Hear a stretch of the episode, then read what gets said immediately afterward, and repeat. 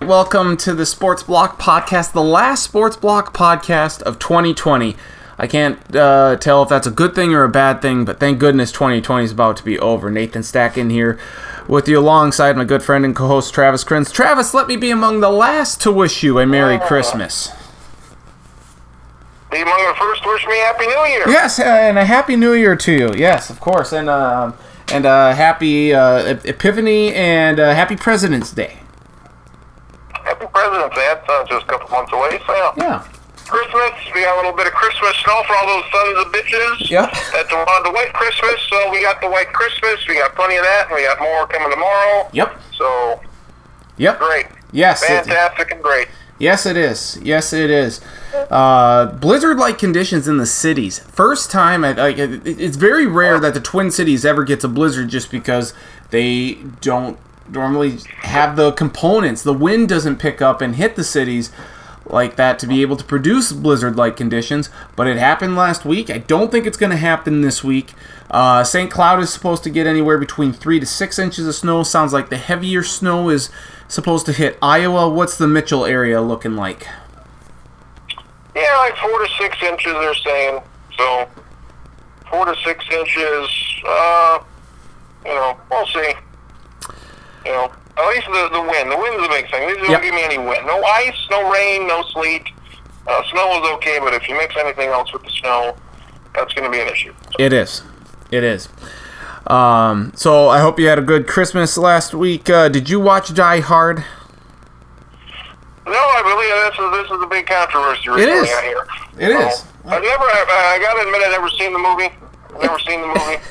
Just because it So, uh, opens at a Christmas party, uh, an office Christmas party, people seem to think it's a Christmas movie. I guess there are other components, but it's not a, like a true Christmas movie. There's not, you know, Santa Claus isn't a major part. It's just, I don't know how people consider this to be. I'm going to have to debate Charlie on this later uh, when he joins the You, podcast. Hildebrand have gotten back and forth here. I haven't seen it, but it, but it, what it, so people that say it is, it, it takes place during Christmas. Would Yeah. be their argument. Yes. So, you know, and then- I've heard other arguments saying, well, if it was released at Christmas time, is it a Christmas movie? Well, you know what? The other guys Oh. featuring Will Ferrell and Mark Wahlberg, or no, Daddy's Home, excuse me. Daddy's Home featuring Mark Wahlberg and Will Ferrell, that came out Christmas Day. I remember going to see that. That's not a Christmas movie. So that argument is null and void. Uh, Jemele Hill with the uh, tweet of the day on Christmas Day saying, wishing everyone a Merry Christmas except to those who think Die Hard's a Christmas movie. So, congrats to Jemele Hill for winning tweet of Christmas Day. I, I don't. I would assume it's it's not a Christmas movie. I guess unless I would see it, and then I'd change my mind. But it takes place during Christmas, even though it's an action film, and it was probably not released during Christmas. So I guess uh, there's not probably many Christmas movies out there that were not released during Christmas. Like if you're if it's a true Christmas movie, you'd expect it was released sometime in late December. One would imagine so, yes. If you're Uh, not going to release a Christmas movie in October or February, or especially in the, in, when the summer months, so I, I would lean towards no. It's not. I don't know what what other what other movie is there that uh, was well, not released and just during Christmas time Yeah. and is not uh, really about Christmas. Uh, this is yeah. Die Hard, for the record, was released July 15th, 1988. So, I mean, I mean, Probably not. maybe Christmas in July is where people are getting these uh, this crazy notion, uh, you know, because that's the thing, you know, Christmas in July, ha ha ha. We're six months away from Christmas. Okay, goody goody. Um, so maybe that's where. I don't have as strong feelings about this as you do, but I would want to agree more with uh, with, with your stance on this. Oh, thank you very much. I appreciate that. Appreciate you having me in my corner.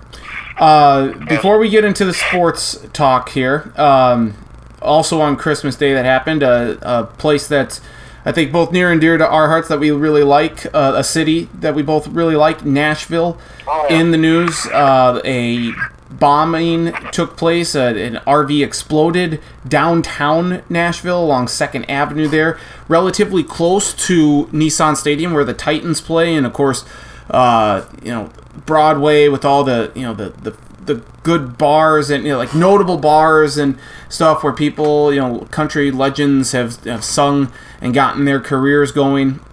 Uh, wasn't any it wasn't cl- n- none of those bars got hit. Um, but there are some 40 establishments or like buildings that have been damaged by this bomber on Christmas Day. Uh, it was a random guy. They're still looking for the motive, but it appears that it was more to cause con- uh, destruction than a loss of life because no one died. Uh, wonderful job by the uh, MNPD, the Metropolitan Nashville Police Department, for getting everyone out after there was a recording going on saying, "Hey, uh, you know, escape now. A bomb's going to detonate in 15 minutes." So.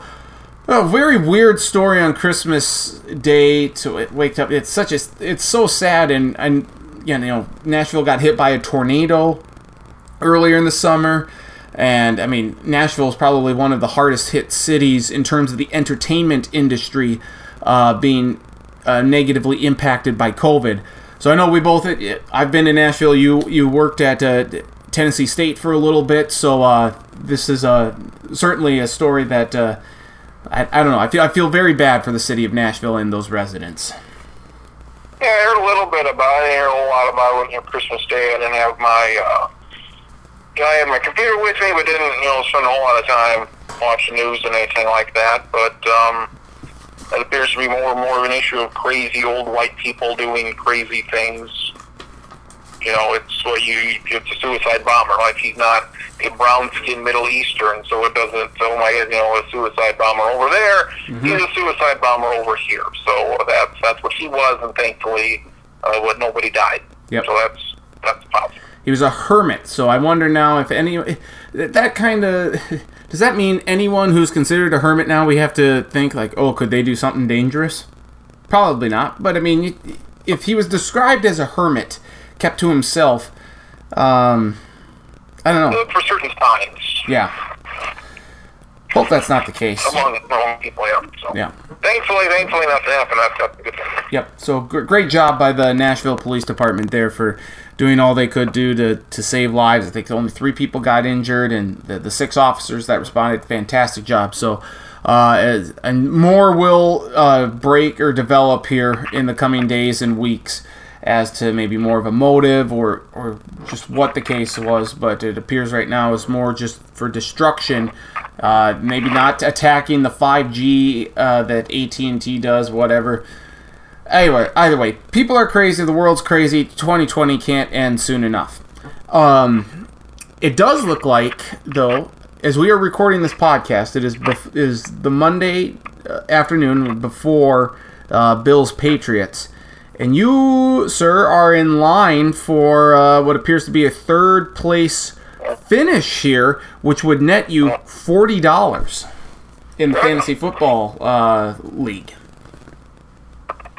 That would pay for the next four to five years of uh, NCAA tournaments. Yes, it would. Yes, it would. Uh, Davante Adams. I don't think uh, it truly the the the biggest pick that you could have made. It was the best pick, uh, and he has paid major dividends for you. I Uh, think I think Big Wyoming was the guy this year. If I Real- if okay. I'm giving out an MVP on my team, I'll give it to Big Wyoming. Okay. Because Davante Adams, you knew he was going to be amongst.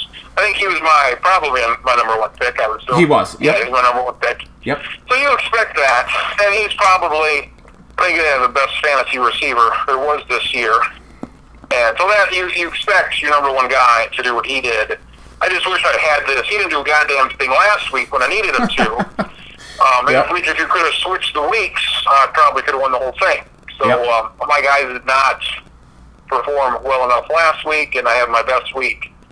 I think of the season when you know I needed that the week before. So as long as Big Wyoming gets me you know 15, 16 tonight, I'll be fine. But uh, third place is good. But I'll, I'll give my personal MVP, my team MVP to Josh Allen. I would like. Uh, go That ahead. was a surprise getting him wherever I got him, fifth, sixth, seventh round. I don't know. I'd like to personally thank Matt Ryan and David Montgomery for putting together their best weeks of the season after I was eliminated from the, the regular season. It's just Matt Ryan and David Montgomery all of a sudden light the world of fire. I would have scored high points uh, last week if we if you know we were doing that. Like just it just is. It's 2020 in the year of fantasy. I should have had Alvin Kamara. I should have picked him. I had him available. I chose Michael Thomas over Alvin Kamara. I chose in, in my other league. I chose Clyde Edwards-Helaire over Alvin Kamara. Uh, that came back to bite me significantly this season. So uh, another year, another oh, shoulda, woulda, coulda pick. You seem you seem to have Matt Ryan a lot, or maybe the Matt Stafford a lot. Yeah. You've had them. You've had them before. Yep. Um, you know, mainly because I don't. I try not to take a quarterback until later rounds, and they're the best quarterbacks at that time. I mean, you think about Matt Ryan and all the weapons he has around him: Julio Jones, Calvin Ridley, uh, Hayden Hurst, like you know this uh, Russell Gage and stuff. Like the Falcons have great wide receivers, so Matt Ryan should be putting up fantastic numbers week in and week out. And Matthew Stafford, the Lions are always down, so he should be throwing the ball constantly. Um, I think you know who knows what's going to happen with those guys coming up here next year. Um, but but certainly uh, another lost year of fantasy for me, and they, they just started to play um, too well down uh, after I was out of it, out out of contention uh, to make any significant difference for me. I think uh, like Tom Brady had some good, had some bad games, had some good games. Mm-hmm. He was around during that time. I contemplated taking him. I think Aaron Rodgers was around there too. Yeah, And he's at he might be MVP. He's usually one of those you know rare quarterbacks that may go in the first round, and I would expect he'd probably be back there. Him and Mahomes might be a couple of first round quarterbacks next year. Yep. But yeah, he had fallen, and this is a huge bounce back here for him. Absolutely. Absolutely. So uh, looks like uh, you're gonna get to the third place. So congratulations to you on a on a successful on a successful season. Um, where was I gonna go with this now?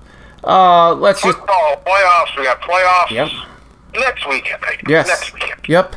Uh, sounds like the NFL is going to go with a 17 game schedule beginning next year. It's stupid, uh, but oh well, is what it is at this point. a bye week or not? Uh, there, there will be a bye week. It sounds like they're going to remove one preseason game, so there'll be three preseason games, uh, 17 regular season games. The last regular season game. So I think how it's going to go is this 17th game.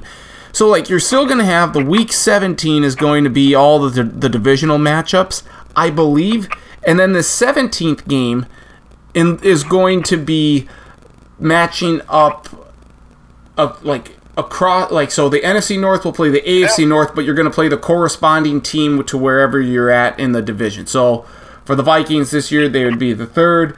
Uh, so they would have to play the Ravens, I believe, or the Browns.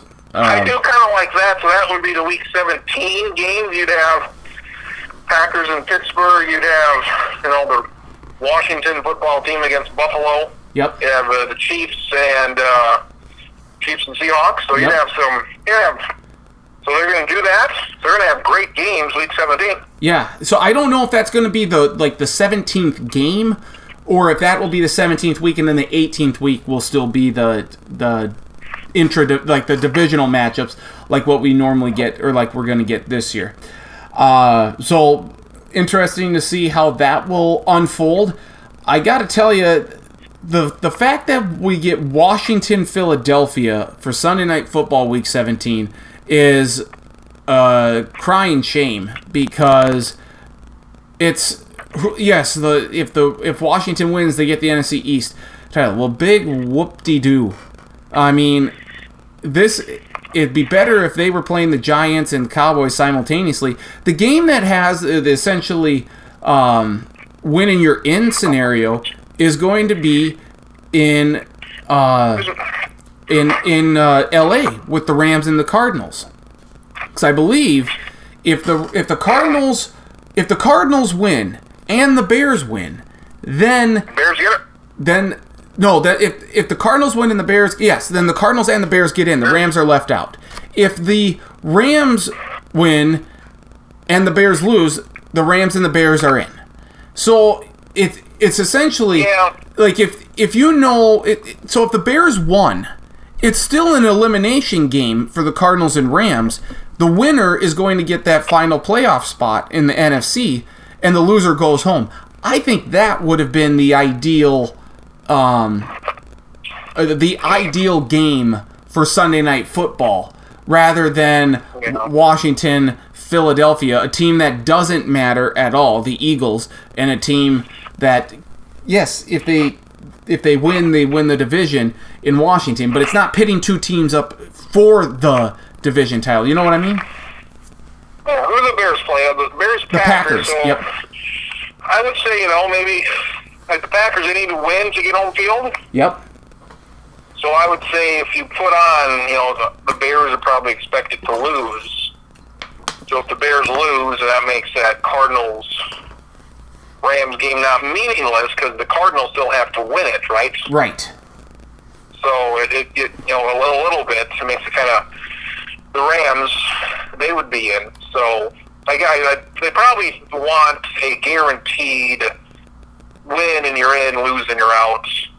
With the Giants and Cowboys, you know, winner that one still alive, Mm-hmm. and they and they would Sunday night games. So yeah, it's not very good. We've had these bad Week 17 Sunday night games before, and they'll get to play Tampa Bay or some damn team. The Rams, one of those teams have to go to probably Washington. So and then Yeah. you get to see Jalen Hurts, who's uh, a lot more exciting than Mr. Fargo. So um, know, Philadelphia has been they've lost a couple games. They've been competitive a couple times. Didn't play well against Dallas, but it would it would be a shame, wouldn't it, if the Vikings their season came down to not beating the Bears, Mm-hmm. or not beat Seattle, or not beating any of these other teams that they almost beat, Yep. to where the Bears are in that position now. The Vikings would be in that position if they would have beat the Bears Mm-hmm. a couple weeks ago. We were talking about uh, that, and we'd all be watching that Sunday night game. And Uh, all they would have to do would be the Rams and Cardinals. Yeah, all they would have to do is beat the Detroit Lions, a team that likely won't have Matthew Stafford playing, uh, a team that didn't have any coaches, uh, like any notable coaches. They their offensive coordinator, their head coach, their defensive coordinator against the Bucs, and they got slaughtered, forty-seven to seven. I mean, it was just, it was embarrassing, almost as embarrassing, or maybe more so than the Vikings giving up six rushing touchdowns to Alvin Kamara. I mean, it, the three biggest things that I took away from week 16, and I don't know how much of this that you watched or paid attention to, but I don't know. Did you see any of the game on Saturday night between the Dolphins and the Raiders? I'm watching this bowl game, and like the exact same Oh. situation is happening in both of these games at the same time. Sure. yes. Yep. And then well, there's a lot to get into there. So I'm flipping back and forth, kind of keeping track one of the bowl game and the other one. I go back to the to the Miami Oakland or Las Vegas game, Yep. and I see like uh, them showing a, a replay of yeah, like uh, Dolphins hit a field goal. I'm like, oh, that must have been before when before Oakland before the Raiders hit a field goal to win it. Like, no, that was after they hit the field goal, and they came back and they somehow got in position with like 10, 15, 20 seconds left to kick a field goal. So then I was, well, what, what happened here? How did this happen? So, uh, yeah, a lot, a lot happened there. Um, the Raiders kicked the field goal, which I'm fine with. The touchdown kind of puts it away. But then you had the other bowl game in which Liberty screwed the pooch, and Yes. they didn't want to score, and Coastal Carolina wanted them to score, and Yep. like Coastal Carolina should have done what the Raiders did. Just take a knee, kick a field goal, and if you lose, you lose, or you just score a touchdown and maybe win anyway. So uh, a lot of different decisions went into both of those games. Uh, what to do? You know you're going to score, but you don't want to score too early. You score a touchdown or a field goal. So uh, Liberty made mistakes not taking a knee. Um, and the Raiders, you play that out a hundred times, you maybe lose five times. Yep. Yep, absolutely. Uh, to get to your point on the on that bowl game, the the Cure Bowl between uh, Liberty and Coastal Carolina, a matchup that we should have had early in December when College Game Day went to Conway, South Carolina. Uh, for what was supposed to be Liberty, Coastal Carolina, Liberty had COVID issues, so BYU came in. We ultimately got a better game, arguably one of the better games of the college football season. Uh, here, you know, Liberty fumbles it at the one yard line. Coastal recovers it, and then uh, Liberty kicks a field goal in overtime, and then blocks Coastal's uh, field goal, uh, game tying field goal uh, in that first overtime. They win. Coastal Carolina no longer undefeated. I don't know how good Coastal Carolina is going to be next year. I don't know how good Liberty is going to be next year. But I would love to see these two teams go at each other for the next however many years because if these are the sort of games that we can get, uh, sign me up for those. I hate these two teams. You hate Liberty because of Hugh Freeze. Let's be real here. I, I, Hugh Freeze is a piece of shit. Liberty is a piece of shit uh, college university. So I hate them. I don't know. Coastal Carolina's fine. They got Teal. They look good. They're not the 12th best team. They struggle. They, they lost this game. Um, these are two stupid teams that are not. I don't think they're top 25 teams. Neither of them. I don't think they are. They're just not. Yep. They're just, they, they, played against each other. Fine. Uh, the, the Cure Bowl, great. Uh, Coastal Carolina couldn't stop this this Auburn quarterback from just running their ass in the ground. This guy would probably be pretty good at Auburn right now. They couldn't stop him. It's like, figure it out. What is he going to do? He's going to drop back and he's going to run. He did that numerous times. They couldn't figure it out. They were so goddamn lucky uh, to be in this game late, and they still could. They couldn't do a goddamn thing in overtime. They couldn't get a fucking yard. So, uh, fuck Coastal Carolina. I'm glad you went the whole season undefeated, and I'm glad you lost the last game of a stupid bowl game to a stupid team, and uh, I'm glad that they lost. How many uh, confidence points did you pick Coastal Carolina at? Probably quite a few. Um, And uh, Liberty was better than I thought they were. So, Mhm. oh yeah, they beat this team. They beat. I mean, they beat Syracuse. Syracuse sucks.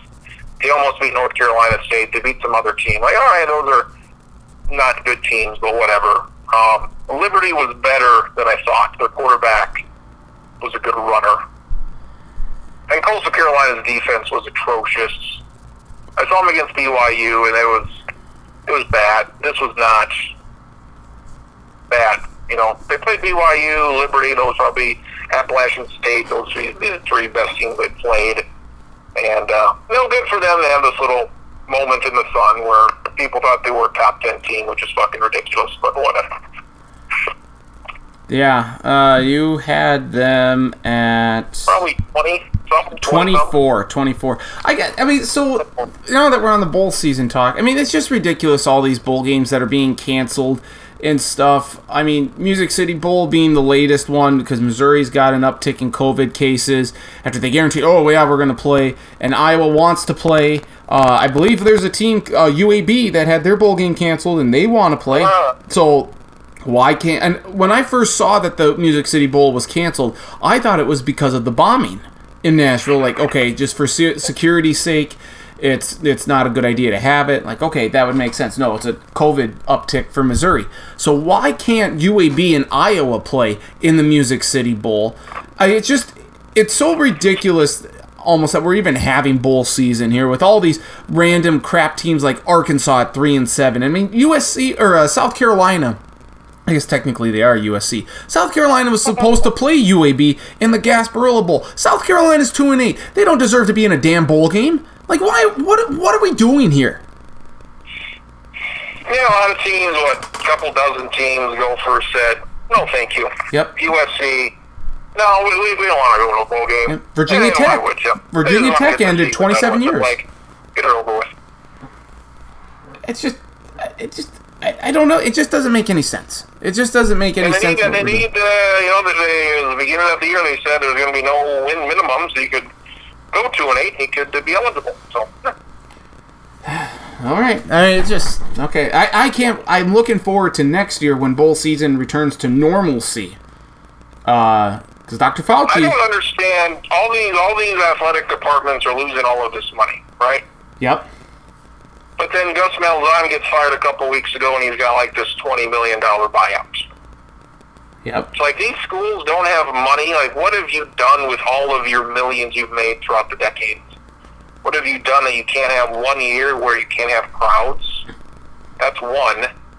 And then two, you still fire a coach and you still have to pay him twenty million dollars over the next however many years. It's like you must not be doing too bad because you're still going to have this. It's because the Like, boosters oh, won Bo it. Pelini, I mean, Bo Pelini still getting paid by Nebraska.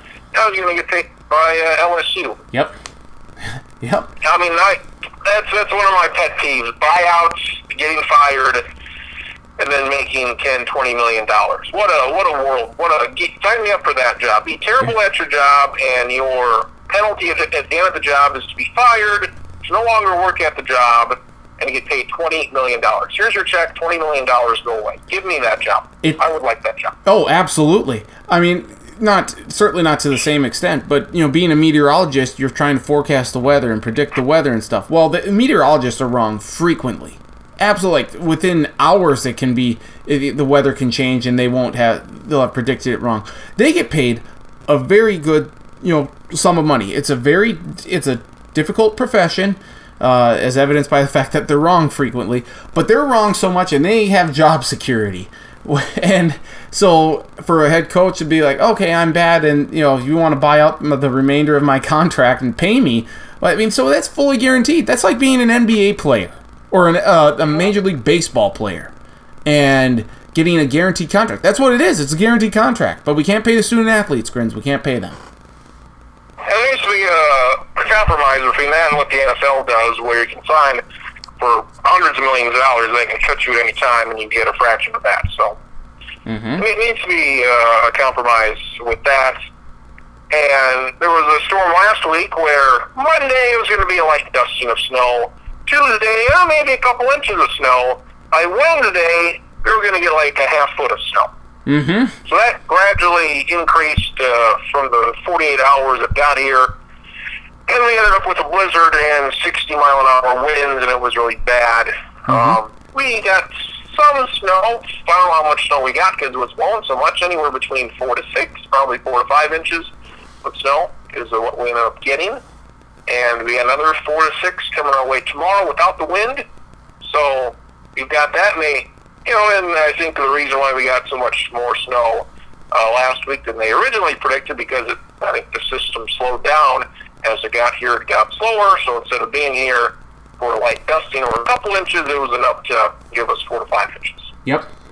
Yep. So and also the like the more so even the trajectory like this storm i remember a few weeks back when iowa got hit with their first storm uh, the storm was supposed to hit minnesota and that was the forecast like five days in advance well then uh, low pressure moved in pushed the storm system further to the south and iowa got hit i mean so it's you know you pre- you're preparing for what could be a big winter storm and then not get as much. Like last week, they initially the, oh the storm's going to maybe dump upwards six inches to a foot of snow here, potentially six to ten inches. Now three to six because the storm again pushing further south into Iowa.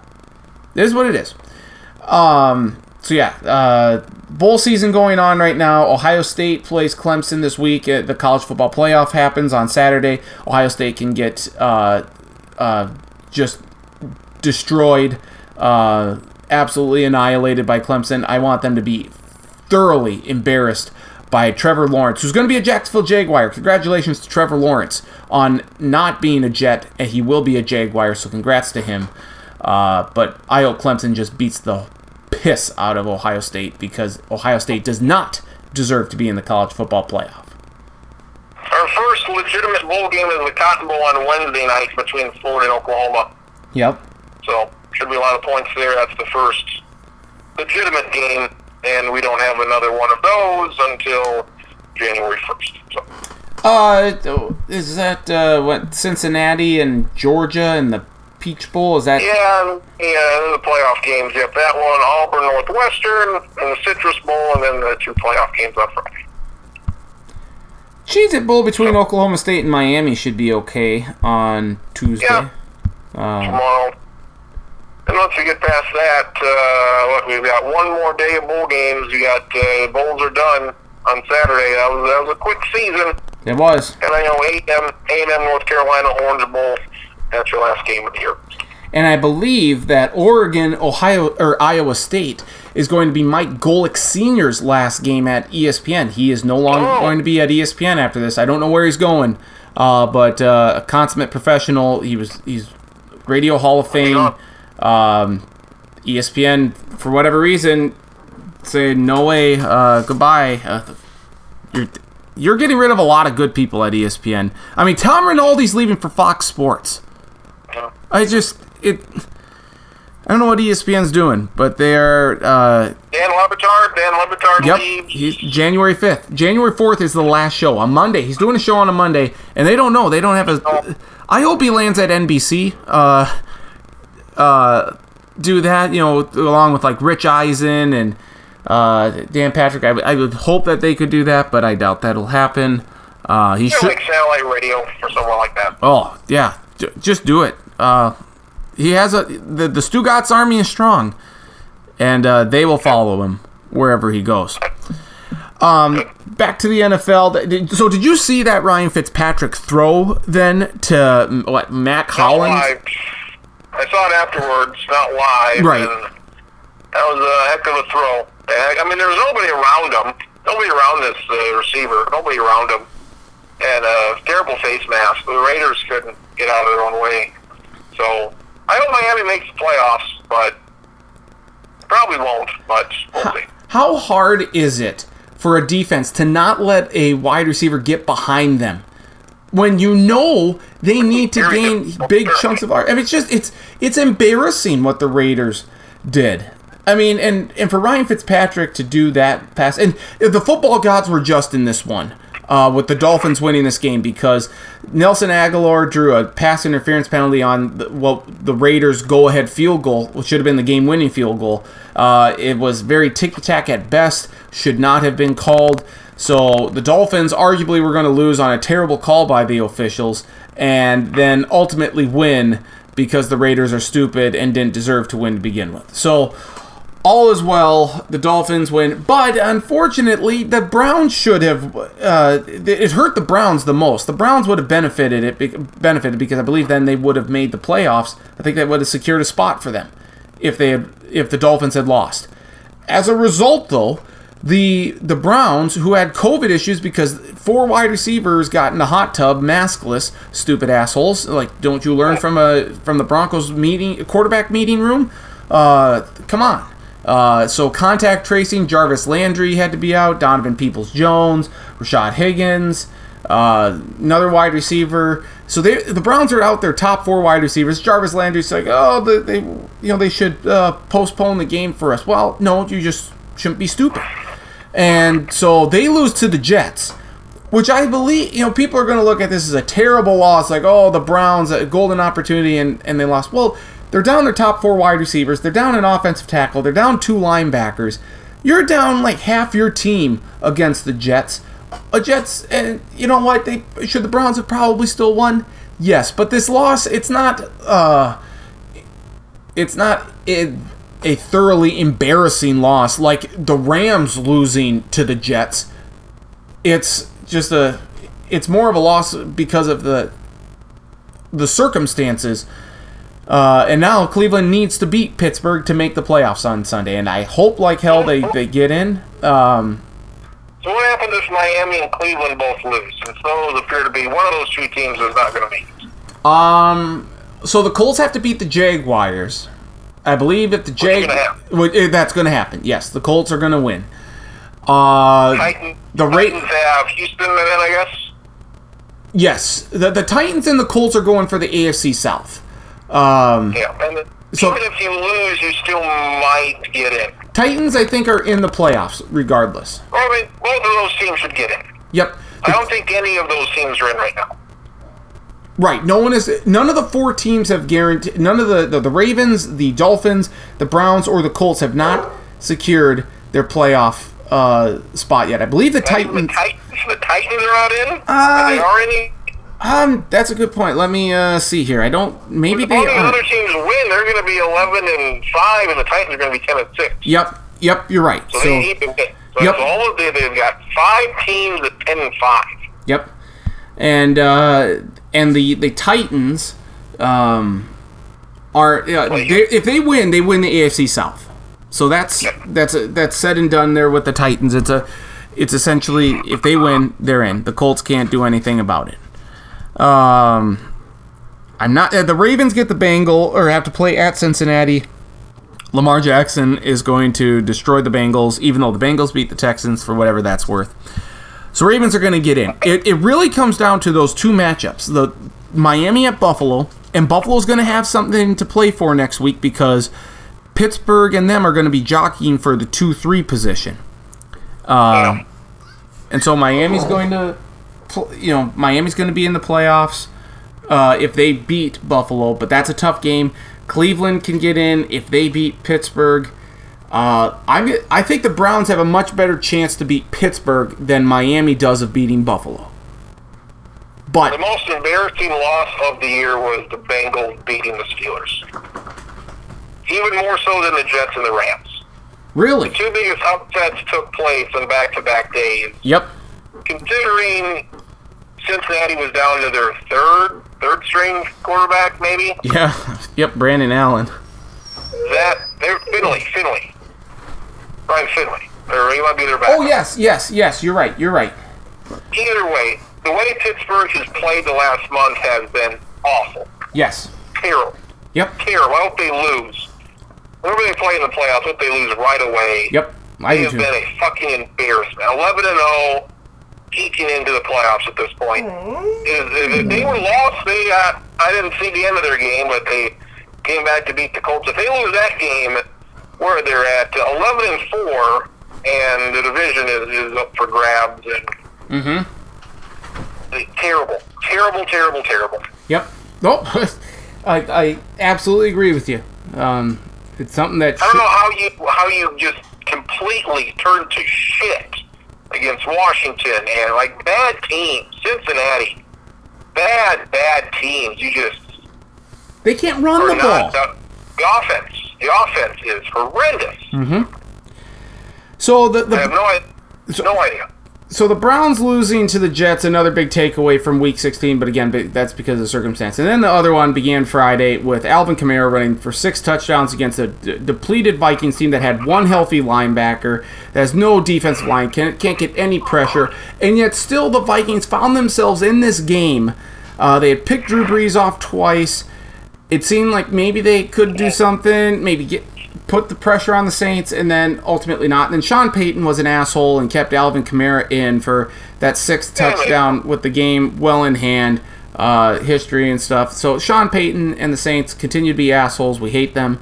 Um, and uh, but Alvin Kamara runs through the Vikings. Mike Zimmer after the game said it was the worst. Uh, this is the worst defense he's ever had. It's hard to argue with that. Um, but again, you look at it, it's not like this is a bare cupboard. The, look at all the young guys that the Vikings are playing. This team is has a, a chance to be very very good next year. Um, provided that there's a semi-normal offseason in the NFL this year. They get their guys back healthy. This is going to be a very good team next year. A very good team. If I It depends on if they keep Kirk Cousins or not, because there there's talk that maybe he goes to San Francisco.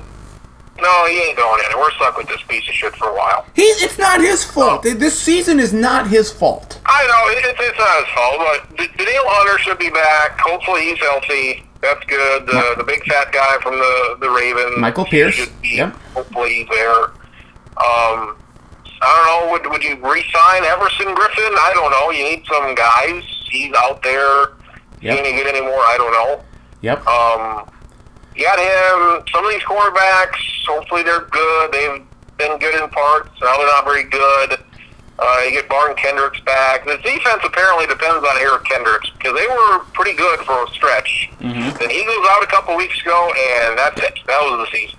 Yep. So they can't do a goddamn thing without him out there. Yep. So there's that. Uh, Anthony Harris is no good anymore, so they dodged a bullet They're not signing him to, a long contract. Yep. He won't be Uh, back. Harris, and Harrison Smith has been the only guy out there healthy and a starter. So Yep. their whole defense is going to be completely different next year again with what seven, eight new guys. They're just guys coming back from injuries. So defense got to get better. Yep. And uh, don't don't play Dalvin Cook this week. Don't play him because he tends to get hurt, and we do not need him getting hurt in a game that doesn't matter. Mm-hmm. So I hope he doesn't play. Um, entertaining game, lots of points, back and forth. Here we go, bing, bang, boom. And what is it? Uh, 24 to 20, 31 27. We answer right away, bing, bang, boom. And Um, it was what 38-27. Yep. Uh, early fourth quarter. Early fourth quarter, we're within four, and uh, they scored touchdown. And then, it, you know, Cousins with Cousins, like you got like a lot of interceptions. I think he does he, does he lead the league in interceptions? It's a lot. Uh, he does not lead the league in interceptions. He hasn't. Or turnovers or something. No. he's near the tops of something bad. Um, Which he's he's thrown. It just seems like you know if he had three touchdowns, he played fine. But it seems like when you need a when you need a score, you know, the Vikings scored back to back touchdowns. They kept up with the Saints. Um, and they obviously this game's the defense's fault, and they're not going to score a touchdown all the time. But man, they needed a touchdown to start the fourth quarter, and they couldn't get it. Like you need, you know, and that's that was the difference. But Since like he, he is what he is. He, he's there. Um, he could he, he could he could have played better this year. He played okay. Um, all these there, there's a lot of teams out there that have made the Super Bowl with average quarterbacks, hmm but I don't. I don't see this team being that with with him. well, I, I, how how how do they? Unless they win like they did against the Packers or like the Saints last year, where like they need like every other aspect, the running game and the defense, just to be so great that Cousins is a non-factor. I, unless you get that, and then to win a Super Bowl, you need three or four games of that, and you know. Yeah, like they had one, maybe at the same last year they had one and I again I just don't see how. Like, in what world do we live in where the Vikings win like three playoff games in a row and win the? I just how does that even happen? well, I I don't know, but I, I've never I've never seen them win two in a row. I've never seen them win two playoff games in a row. And I would imagine not every team's done it since they last did it in 88, 87, 87 season, 88 playoffs was the last time they won two playoff games in a row. Last time they did that, I was born a week later, and they haven't done it since. I don't know how they win two playoff games in a row. uh, three or four. I, just- I just don't see how how that happens. Cousins is tied for uh, third most interceptions on the in the season with 13. He's only thrown three since the bye week, though, and one of those was against the Bears, and that one shouldn't have counted uh, because it went right through Adam Thielen's hands. Um, there, the, there was one against Jacksonville. Cook didn't look. Uh, not really going to blame Cousins for that. But you want to know who else is up there in terms of interceptions? Well, I, I get. I bet I can guarantee you who that you know who's thro- who's thrown the most interceptions this year. Carson Wentz, he's been Yeah, terrible. 15. Uh, tied with Drew Lock, 15. Then it's Cousins Russell with Wilson's for that. Russell Wilson. Yes, yes. Russell Wilson has 13. Jared Goff 13. Nick Mullens has 12. Kyler Murray 12. Tom Brady 11. Matt Ryan 11. Philip Rivers, and then it gets on down in there. So I mean, you, then you get to the the bottom end, uh, the uh, where you have Aaron Rodgers with only five. Pat Patrick Mahomes six. I mean, he hasn't played very well here down the stretch. Uh, but you have a lot of guys you have a lot of guys in there that haven't played a whole eh, like full seasons. Cousins has played a full season here. Um, you look at QBR, he's 20th. You look at rating, he's 8th. That's Yeah. a huge difference, depending on what metric you mhm. look at. And he's got, what, 32 touchdowns, 13 interceptions. He's been sacked 36 times.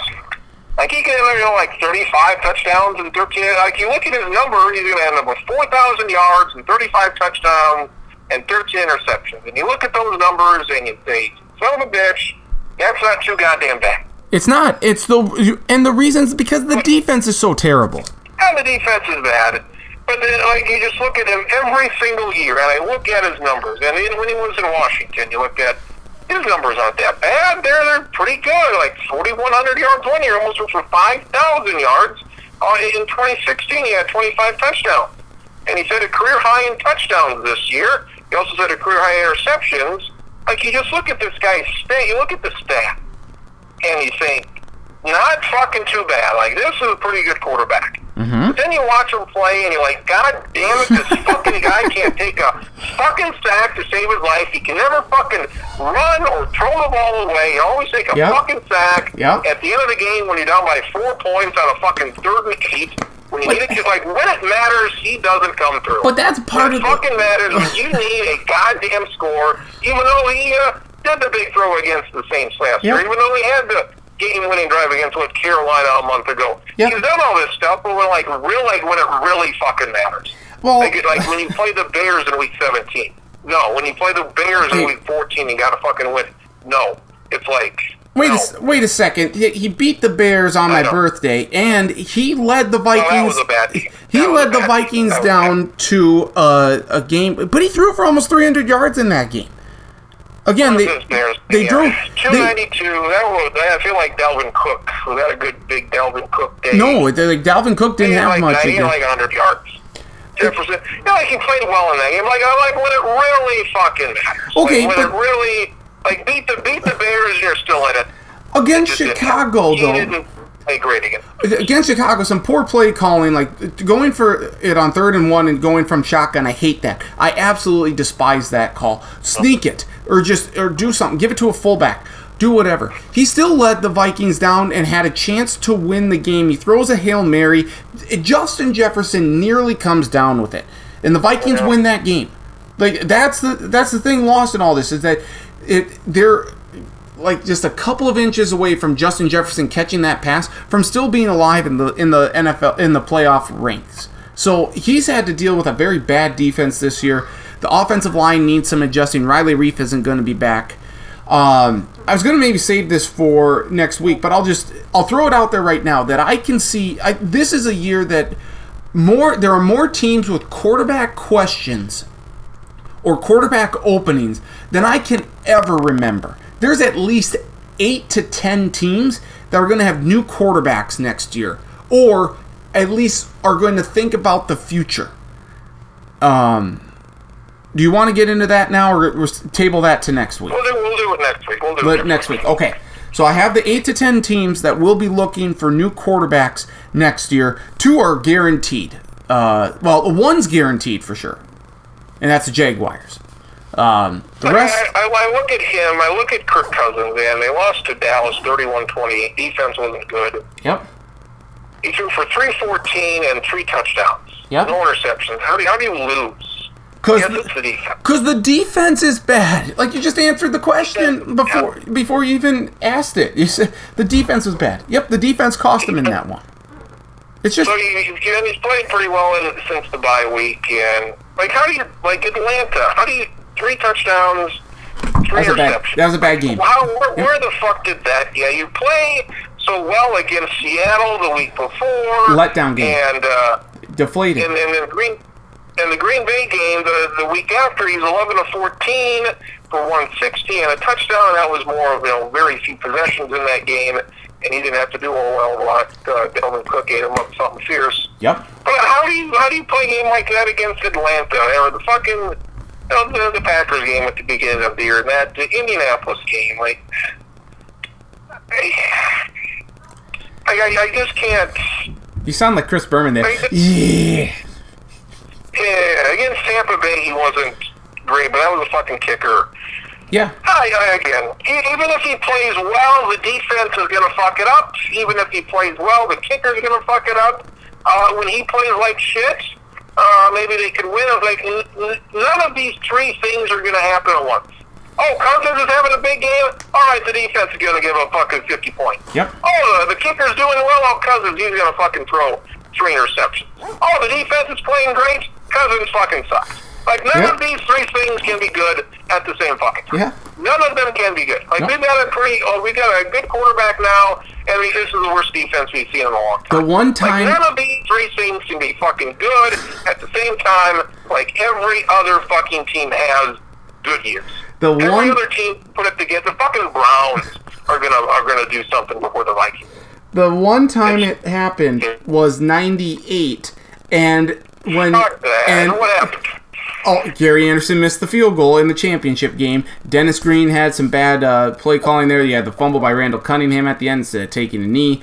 A lot of bad things happened in that game, but that was the the season where everything had came together except at the very end. So you're right. You're right. It, it's tough to see this team winning three games in a row. I I want to see what they do in the offseason because it's a big offseason. I want to see how the offseason actually looks for every NFL team, but I think the Vikings are going to be much improved. NBA tipped off last week. Uh, did you do you care at all about it? No. All right, very good. That's uh, that's what I'm looking for here. Apparently, uh, number one overall pick Anthony Edwards doing pretty well for the Timberwolves so far. Um, the Clippers lost by 50 to the Mavericks inexplicably on Sunday. Uh, my, I, I, it's hard for me to see any team beating the Lakers in the playoffs or for the championship. Like the Lakers are just too damn good. They they got better in the offseason, the the very short offseason. I have them beating the Bucks in the NBA Finals. Who do you have? I'll take the Lakers over the Nets. All right, I like that pick. I like that pick a lot. Uh, there doesn't appear to be any team in the West capable.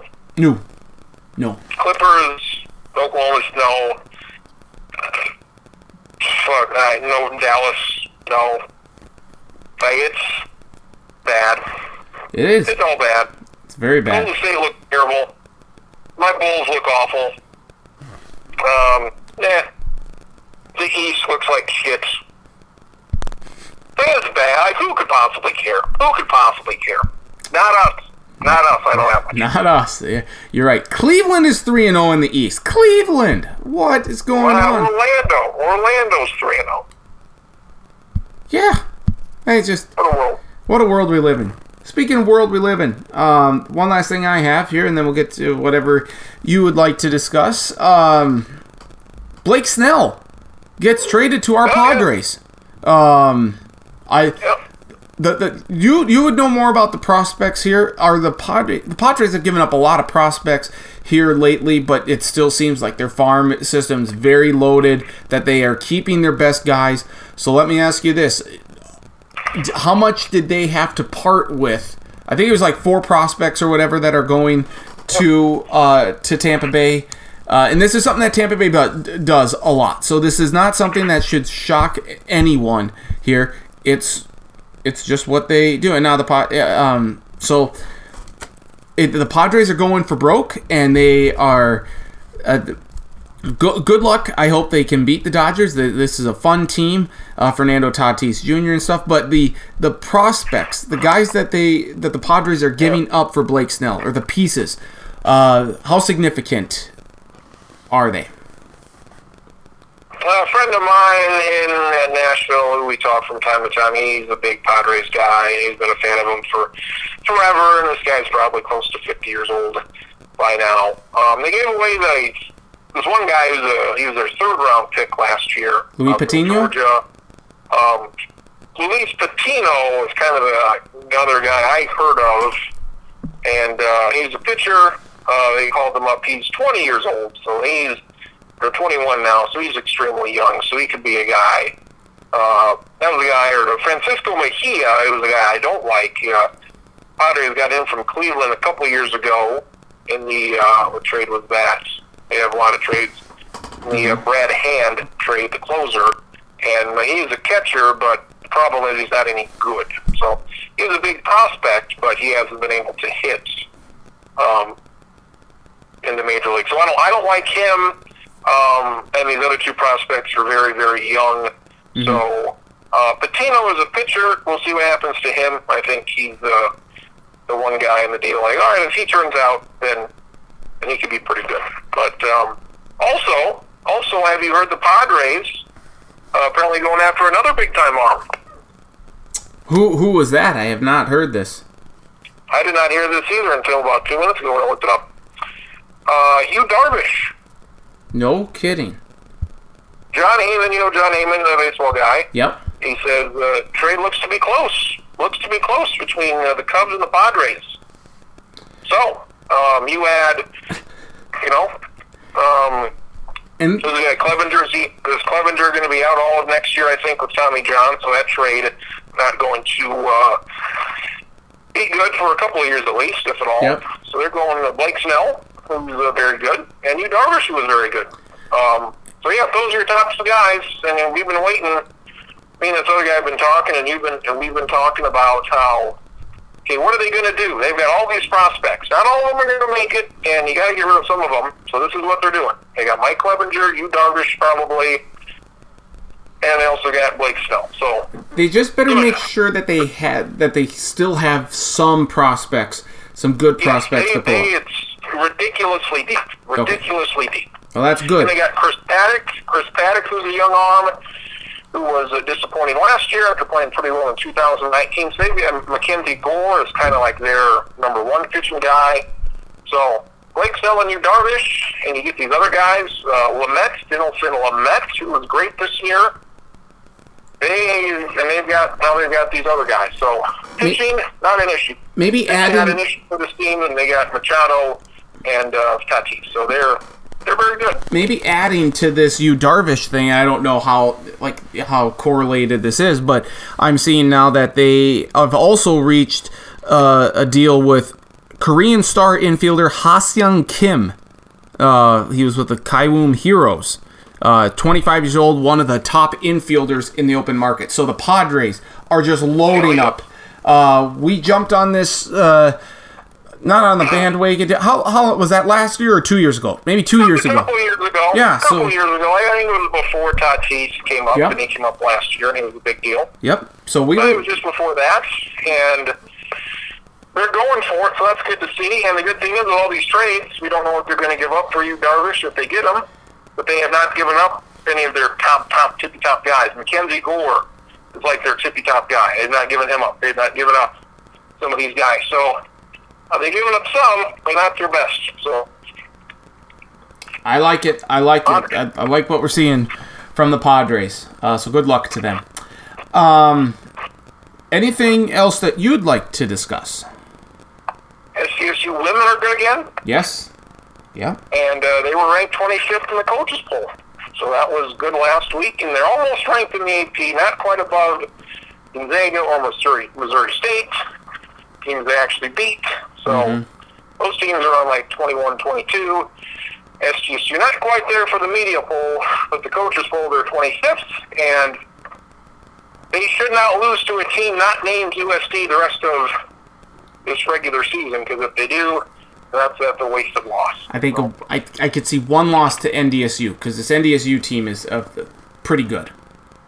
and maybe win one off of USD. USD's resume, from what I saw for on the RPIs, uh, SDSU can maybe make it as an at-large. USD cannot. Yep. Even if USD wins out, they cannot. They don't have the wins. Again, like it's the same thing every year. They don't have the wins. They had a shot at the wins. They had teams on there that would have been good wins, but they didn't beat any of them. SDSU's win against Missouri State might be their best. I think Missouri State was top 10 RPI at last look, and that'll come down. Mm-hmm. But SDSU's going to have at least probably three top 50 wins. USD's going to have none Yeah. and you're not digging with. They're going to have what they have, at least three losses at minimum. They'd have four if they went out and beat uh, the Jag or lose to the SDSU in the conference style games. Still, I don't see how a four-loss USD team gets in with zero top 50 wins. Right. And it's just it's great to see. Uh, it, it looks like the, those two games where they lost to Kansas State and Northern Iowa immediately after they got ranked. Probably a little more of a uh, a speed bump uh, or a blip on the And they radar. Northern Iowa. Yeah. Yeah, and then they and then And they beat come, them they later. come back to beat Northern Iowa, so you look at their schedule. The only team they lost to is Kansas State. So, Yep. Solid. It's solid. They do not play this week. Summit League uh, opens up uh, play this weekend, uh, right after the new year. SDSU is off. They will play Western Illinois January 8th and 9th, Friday, Saturday games this year for the Summit League because of them the pandemic. it'll be different. And, like, I don't know if we can even go to the Summit League tournament. Yeah, I don't know how that's going to work. I don't. Can't uh, not, not even. We'll. I I am anticipating not going. That is where I'm at right now. Uh, but but we'll see. We'll see. Anything else before uh, before we end the final show for the new year or for for 2020? What, what else did you all remember this year? I don't really, I, I couldn't tell you too many details about, say, 2003. I could tell you a lot of shit about 2020. So, Yep. personally, I bought a house. That was a big deal. Yes. And uh, there was an election, which was also a big deal. And uh, a lot of things happened in 2020. So, How is the house? How is the house going still? Good? the house is good. Uh, yeah, house is good. No, no complaints. Good. No complaints for me in the house front.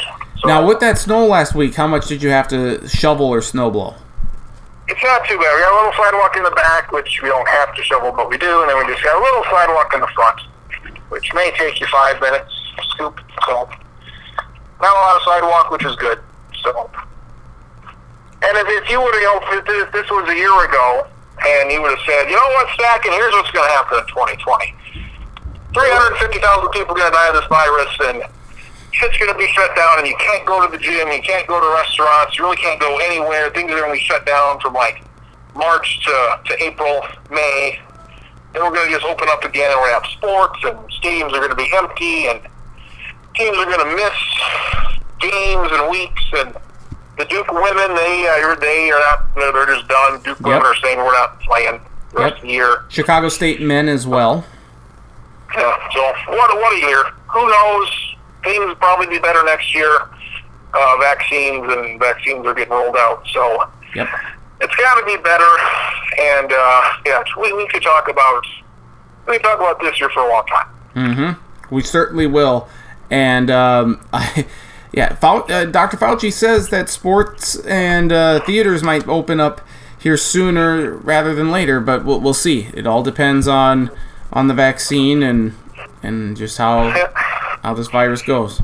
Um, but yes, uh, well, friend, it's always great doing the podcast with you. Uh, we've been doing this now for what uh, between this and the radio show, ten years. It'll begin year eleven next year. Uh, uh, next year being figuratively, but also literal at the same time. Uh, but uh, wishing you and Melissa a happy New Year, and we will talk to you in the new year. Also, want to say, you know, I do Mitchell Mitchell stuff. Yes, yes. Uh, Marcus is joining me doing uh, the basketball games. Is he? Whoa, that's very So, cool. We did that a couple weekends ago. We did our first games together. That went well. And we've got two games Tuesday and two games Wednesday against a couple of teams from Wyoming. So we'll be doing that, and that's been a good, good combo, and I'm glad he's able to do that. Oh, very cool. Very cool. Um, yes, uh, we got to do football for uh, a little Yep, bit of time there. That was fun. Um, so I wish you and Marcus the best of success here. Uh, is he doing every game with you on the basketball season? Pretty much, he missed the first two. Uh, I would expect he'll do more. I got a game in Brandon on the second on a Saturday, which I'm already going to be over there, so I would not expect him to just to travel to do that. But if he wants to, he can. I would expect to probably do the majority of the games. So a lot of, not a lot of road games, and the ones that are on uh, Saturdays. So um, yeah, I would expect he'll do some road games, all home games, and probably going to be probably 30, 30 games he'll end up doing, I would guess. Very cool. Very cool indeed. Well, I wish you guys the best of success. Uh, enjoy New Year's Eve with whatever you do. Bring in the new year. It's 2021's got to be better than 2020. Gotta be. Gotta be. Got to be. All right. Thank you, my friend. All right, sir. Happy New Year. We'll see, uh, we'll see you next year. See you next year. Uh, Tra- Alright. Travis Yeah. Grin's joining us here on the Sports Block podcast. Always appreciate his time as always. Yeah, 2020 finally done. A lot. Maybe we'll maybe we'll do a, a reminiscing podcast next year. We could have done that this year right uh, now, but you all know what's going on. Sports world uh, stopped March 12th. No March Madness. Baseball season postponed to the middle of summer. Hockey ba- basketball had to take a seat. Football's played in no no stands. Coronavirus hitting college football programs and basketball programs left and right. Travis just mentioned it. Duke women not playing their, uh, just saying nope, we're done with this season. Chicago State men winless. They weren't good anyway, but they're done. So a lot happening there. Uh, we'll continue on the this edition of the Sports Block podcast, which can be found on podcast.com. Follow me on Twitter at Andy Stack and Travis Grins at Travis Grins. Facebook, Nathan Stack, and a link to the podcast posted middle to later part of each week. We'll continue next though with more in-depth college football talk, bowl games, and die-hard conversation with the one and only Charlie Hildebrand. It's coming up next here on the Sports Block podcast, available on podcast.com.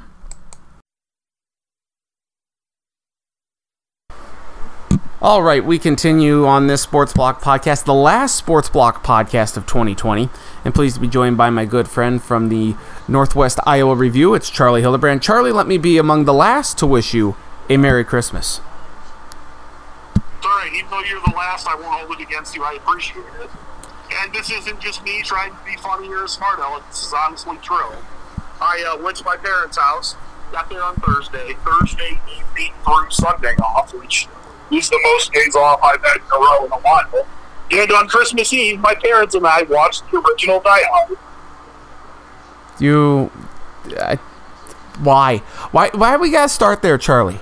Die Hard is not it's a Christmas a good movie. It- it's just a good movie. Okay, man, it- it's takes fine. place during Christmas, and we watched it. I'm sorry. fun. You you I, I sorry. I incorrectly inferred that you were deeming it to be a Christmas movie. You just watched Die Hard on Christmas. That is acceptable. if it makes you feel better to phrase it that way, you are allowed to phrase it that way. Well, it's not a Christmas movie, so let's let's just. I mean, it, it's just not. I mean, I feel like it's at least kind of a Christmas movie. Because it ta- it's because the I opening mean, it's scenes at a Christmas, party. movie, but to the same degree that it's a Wonderful Life, like, or uh, you know, Miracle on 34th Street or Christmas. Well, Miracle on 34th Street's at least dealing with Santa Claus. What the hell is Die Hard dealing with? There's a Santa in the movie. Who gives a shit? Like, It's not. There's nothing Christmassy about it apart from a Christmas party, an office Christmas party at the beginning. When was the last time you watched Die Hard? There's a lot more Christmas stuff than. Well, it's it's just ridiculous. I am not. It's not a Christmas movie. It never will be a Christmas movie in the Stackin household. And there are ways to start fights, uh, as Jemele Hill said, uh, or she said. Uh, Jemele Hill, uh, formerly of ESPN and now the Athletic, said, "Merry Christmas to everyone except those who think that Die Hard's a Christmas movie." And then uh, whoever else on That's not a very Christmassy mood or Christmas. uh, I mean, you, you just gotta you gotta know when to hold them. You gotta know when to fold them, and you gotta just know who you can uh, wish a very merry Christmas to, because there are just certain people that you just uh, they're gonna say something that just will irritate you.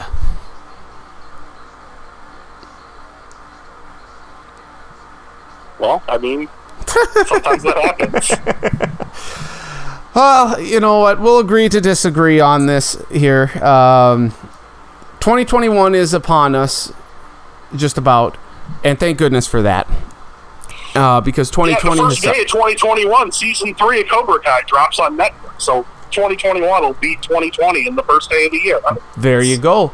Um, I mean, what are we at now? 15, 16 bowl games that have been canceled here now. I mean, it's just it's I don't know the exact number, but it's more than have ever been canceled in either of our.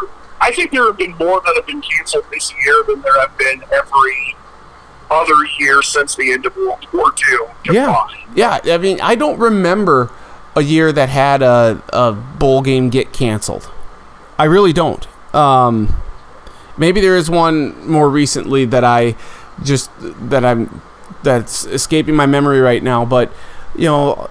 Uh, much of it is due to COVID. I thought you know, the latest one being Iowa against Missouri in the Music City Bowl down there in Nashville. Now, I thought they had canceled this game perhaps because of the the terrible uh, bombing incident that happened down in Nashville on Christmas Day. But it turns out it's it's Missouri with COVID issues. Iowa doesn't get to play. Uh, UAB got their bowl game hopes like upended. So why can't Iowa and UAB play in the Music City Bowl? Like that seems like a very easy, distinct. Uh, decision to make. Like you're just saying, "Oh, screw you, UAB and Iowa." Like that. That's tough shit. I mean, I guess that is 2020 in a nutshell. Like you're just dealt a bad hand, and you gotta just accept it and move on. It started with March Madness uh, not happening for all those seniors back in in March, you know, nine months ago. But I, I just don't understand how these bowl games can say, "Oh, we're going on a schedule," and then a team pulls out, and then you don't have a backup team in place. It's uh, I, I know specifically with Missouri and Iowa. I know that just because I live in Iowa and around Iowa fans, there are a lot of Iowa fans that are upset that Missouri canceled. Yep. Not just be, not just for the regular reasons, but because they accepted the whole bid first and said like, yeah, we're going to do this. Yep. And then changed their mind. The thought of Iowa fans, which I can understand, is why are you accepting it in the first place? Why didn't you say, you know, like 40 other teams two weeks ago, say, we're not going to do this, and then we should have picked someone else. And I think that there's a lot of validity to that. Um, it is worth noting that I don't know if Iowa would have been able to play period because they have so many guys um, out with COVID right now. Now, I, I don't remember specifically what day that game's to be played and how many of them would be back by then. Mm-hmm. But I know they are dealing with that, so it was possible that even if Missouri wouldn't have found out, they still might have been able to. Certainly, I, I, I think it's safe to assume they were holding out hopes. They don't even do that. Unless, like you said, they do. The, the other thing, too, it feels like in any year, this is the year that showed us that we can throw things together at the last minute and it actually works out okay. That, you know, Mhm. as much as I like football, there are times football coaches especially freak out about, like, well, no, we need, you know, to be somewhere and have a hotel to sleep ahead of time and get 14 hours of practice and film study in. If we don't do this perfectly, it's terrible. And then we saw earlier in the year that BYU and Coastal Carolina played on like 48 hours notice, and it was Right. arguably the best game of the season. Yep. Yeah, and, and I now, there have been some other wild games since then. One we'll probably talk about in a bit involving Coastal But Mm-hmm. still, they found a way to do it. Yep. And and I get, you know, from, you know, like UAB's perspective, their bowl game gets canceled on Saturday, so their team is probably like just shut, shutting everything down for the season. But if you have because it's within a relatively short time frame, like from where when their bowl game got canceled to when this would happen, like you could in all like in, in all theory get this game in with Iowa. It just it seems like if there's an issue with one team, and I get you know the public health is paramount here. It's first and foremost. That's what you, you have to take the health and consideration of everyone involved in. And if so, if this is not the the best decision, then so be it. But to just say, oh, we can't get a matchup, you know, like, I think that's just a a, a bullcrap answer because UAB was waiting. They wanted to play. Iowa clearly wants to play. Why not get them? And if you're gonna throw like two and eight or three and seven shitty Arkansas and Tennessee into bowl games, which is completely ridiculous, you I'm sure can find another uh, like like Nebraska or someone else to to to fill in. I know there are some like 20, 20 schools that declined and said, "Yeah, we're not going to do it this year. We're just going to call it quits." But surely there are other schools that would play. Hell, even Texas State, like if they want to play, get them in. Just let them play. It's also worth noting that uh, I, I don't think we've talked about this since it happened. We've kind of worked our way through this, but that uh, Army has had an incredibly good season and Yep. normally plays in like the Armed Forces Bowl. And at first didn't even have that. I forget what two teams it was, but it was two two teams with losing records, if I remember right, playing. Mm-hmm. And then one of them had to bow out, and Army filled in as the replacement. I, or I completely have forgotten who it is that they're supposed to play and who bowed out. But again, it seems like another example of what you can do with, with any team that has their opponent bow out and can't play. And I don't I don't understand why.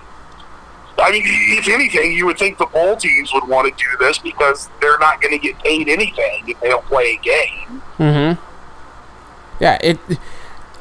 And again, I understand to a degree why the stuff. Yeah, they were supposed to be in Army. That is, uh, let me let me get them pulled up here. They were. I think South Car- was it South Carolina that dropped out. Yes, they were supposed to play UAB in the Gasparilla Bowl. Yeah, South Carolina's two and eight. Yeah, I mean they were they were just awful. Um, yeah, and they so yeah, Army was supposed to play in the Independence Bowl, and I'm not sure um, who they were supposed to play against, but now they're playing West Virginia in the AutoZone Liberty Bowl against West Virginia. Which what better game for Army to play in? I mean, they can't play in the armed forces, some fighting for liberty. Sounds like that should be something Army's involved. Very true, very true. I mean, you have Ar- you have Arkansas and TCU in the Texas. I mean, it's just some of these are just absolutely ridiculous. No, no argument for me. It's it's an ugly bowl slate for the most part. I mean, there's some fun bowl games, but you know, for for a weird season, this is you know, it it fits that the bowl games are as gross as they are. Yep. With the way that nobody can even decide when they were going to start. We're going to push stuff back, and you know, the Big Ten started and stopped three times. Mm-hmm. Are you as frustrated as I am that the Big Ten and the Pac-12, who had canceled their seasons or you know delayed them, whatnot, uh, got their seasons in, and we'll get to the Big Ten more in a second. And I know we talked about this uh, before it happened, but now that Ohio State's in, they get Bears going back to it. Um, but they they say, oh, we got to get these seasons in now, and then they say, oh, so like so many schools are just not even um, partic- choosing not to participate in bowl games. Um, I, to me, it's oh, we want to play, but then oh, we don't want to play in a bowl game just because it's been so tough. Like, did you not understand what was to be expected of you headed into the season? To, I just don't understand why teams like um, like USC and UCLA and, and, and you know Washington, Minnesota, um, and Minnesota maybe a, little more understandable because they've had all the COVID issues. They beat you know they had to play against Nebraska with like 36 fewer people, and even Virginia Tech, the program with the longest uh, consecutive bowl game streak in the country, 27. They ended that, and they've dealt with COVID issues all year long. So it's a little more understandable from that regard. But for some of these other schools that uh, just said, no, we don't need to play in a bowl game here because, uh, it, you know, even though they started their seasons late, it to me that, that just doesn't make a ton of sense. If if they decide they don't want to, because it's been a long trying season, like I can live with that, but I understand what you're saying. And that there, I mean, like Nebraska, as far as I know, I don't think they had any issues. They had, you know, the game with Wisconsin canceled, but it wasn't because of Nebraska; it was because of Wisconsin. And certainly, they were one of the Big Ten schools really saying we want to play. So I do find it surprising that they decided they did not want to play the bowl game, even though they do not have guys out with the coronavirus, unless they do and they've kept it secret really well. Yep. That they don't have guys out with the coronavirus, and, and for the most part, don't have like really bad injuries. I mean, I think they had a couple of guys get injuries and were out for the year, but aren't like you know decimated at position groups where they can't play. And uh, and if they say they don't, if and if I remember right, I think Nebraska what they did is they let the players vote, the players that they did. And if they don't, I think it's hard to be like, well, no, you have to. We're requiring you to. I mean, Mm-hmm. you could, but I think it's safe to say you're probably not going to get the uh, the A plus effort in that case. I But have to your point, it, is sort of odd when they were like, "No, we want to play. It's important that we play." It's like, well, all right, you're playing, and you actually played fewer games than you have in any season going back to like the 1950s or 60s, Mm-hmm. and then are like, "Yeah, actually, we don't want to play people after all." and I I should say I don't have as big of an issue with teams who have put in that full season, like the ACC with the you know 11 games, the um you know the the Big 12, the SEC. If those programs don't, if just because it's been a trying year, th- I understand that completely. But for teams like the Big Ten, the Pac-12, the MAC, the Mountain West to say, "Oh, it was been such a trying year," you know, we got six games in, like we're, you know, it's just it was just too tough. Then why the hell did you even begin your season, be, like to start with, for you know, for meaningless uh, conference championship games and like it. that's the part I think that frustrates me the most is that if you started your season late and you only did it because you saw how successful the other conferences were doing, and then to say, eh, we don't want to play in a bowl game, like, why the hell are you even playing then? What are you doing? Valid question. I don't know. So that's my frustration with that. Um, we'll get The back. bright side is supposedly with the vaccine now, that at least we should by 2021 not have uh, that problem. Yes, I. season. I don't, I don't know by what time that everything will be fixed up enough that we'll be back to normal, but I would assume by August of 2021 that will have occurred. Yep, and I look forward to a full college football season and a full bowl season. Bowl season's great, and uh, I look forward to that. Uh, before we get into the bowl games that have happened thus far, um, just to go back to the college football playoff selection committee selecting uh, Alabama number one, no surprise there. Should have happened. Uh, Ohio State two, Clemson three. Or am I getting those mixed up? But anywho, Notre Dame They're four. two and three. I forget Yep. which one's which, but yeah, Um, they're, they're second and third. Let me let me get that pulled up here. Um, I'm get it. Uh, where are you? Uh, yeah, the Clemson's two, Ohio State's three. But we talked about the previous week how the Big Ten opened the door for Ohio State to get into the Big Ten championship game, even though they didn't meet the six game requirement, and how that was just uh, full of hypocrisy and a double standard because they are Ohio State and had a chance to get into the college football playoff. That game against Northwestern, they struggle much of that. Justin Fields did not play very good. Fortunately, the running back, uh, Sermon Simon, had. Uh, the Oklahoma transfer. Yep. He had 200 and or three over 300 yards rushing. He was the sole reason why Ohio State that in their defense. Um, but he was the You reason. say let's let's let's not let's not discredit their defense. Right. Their their defense played really well. So between the the defense and Sermon, they you know they, they win 22 to 10. But it wasn't a fantastic victory.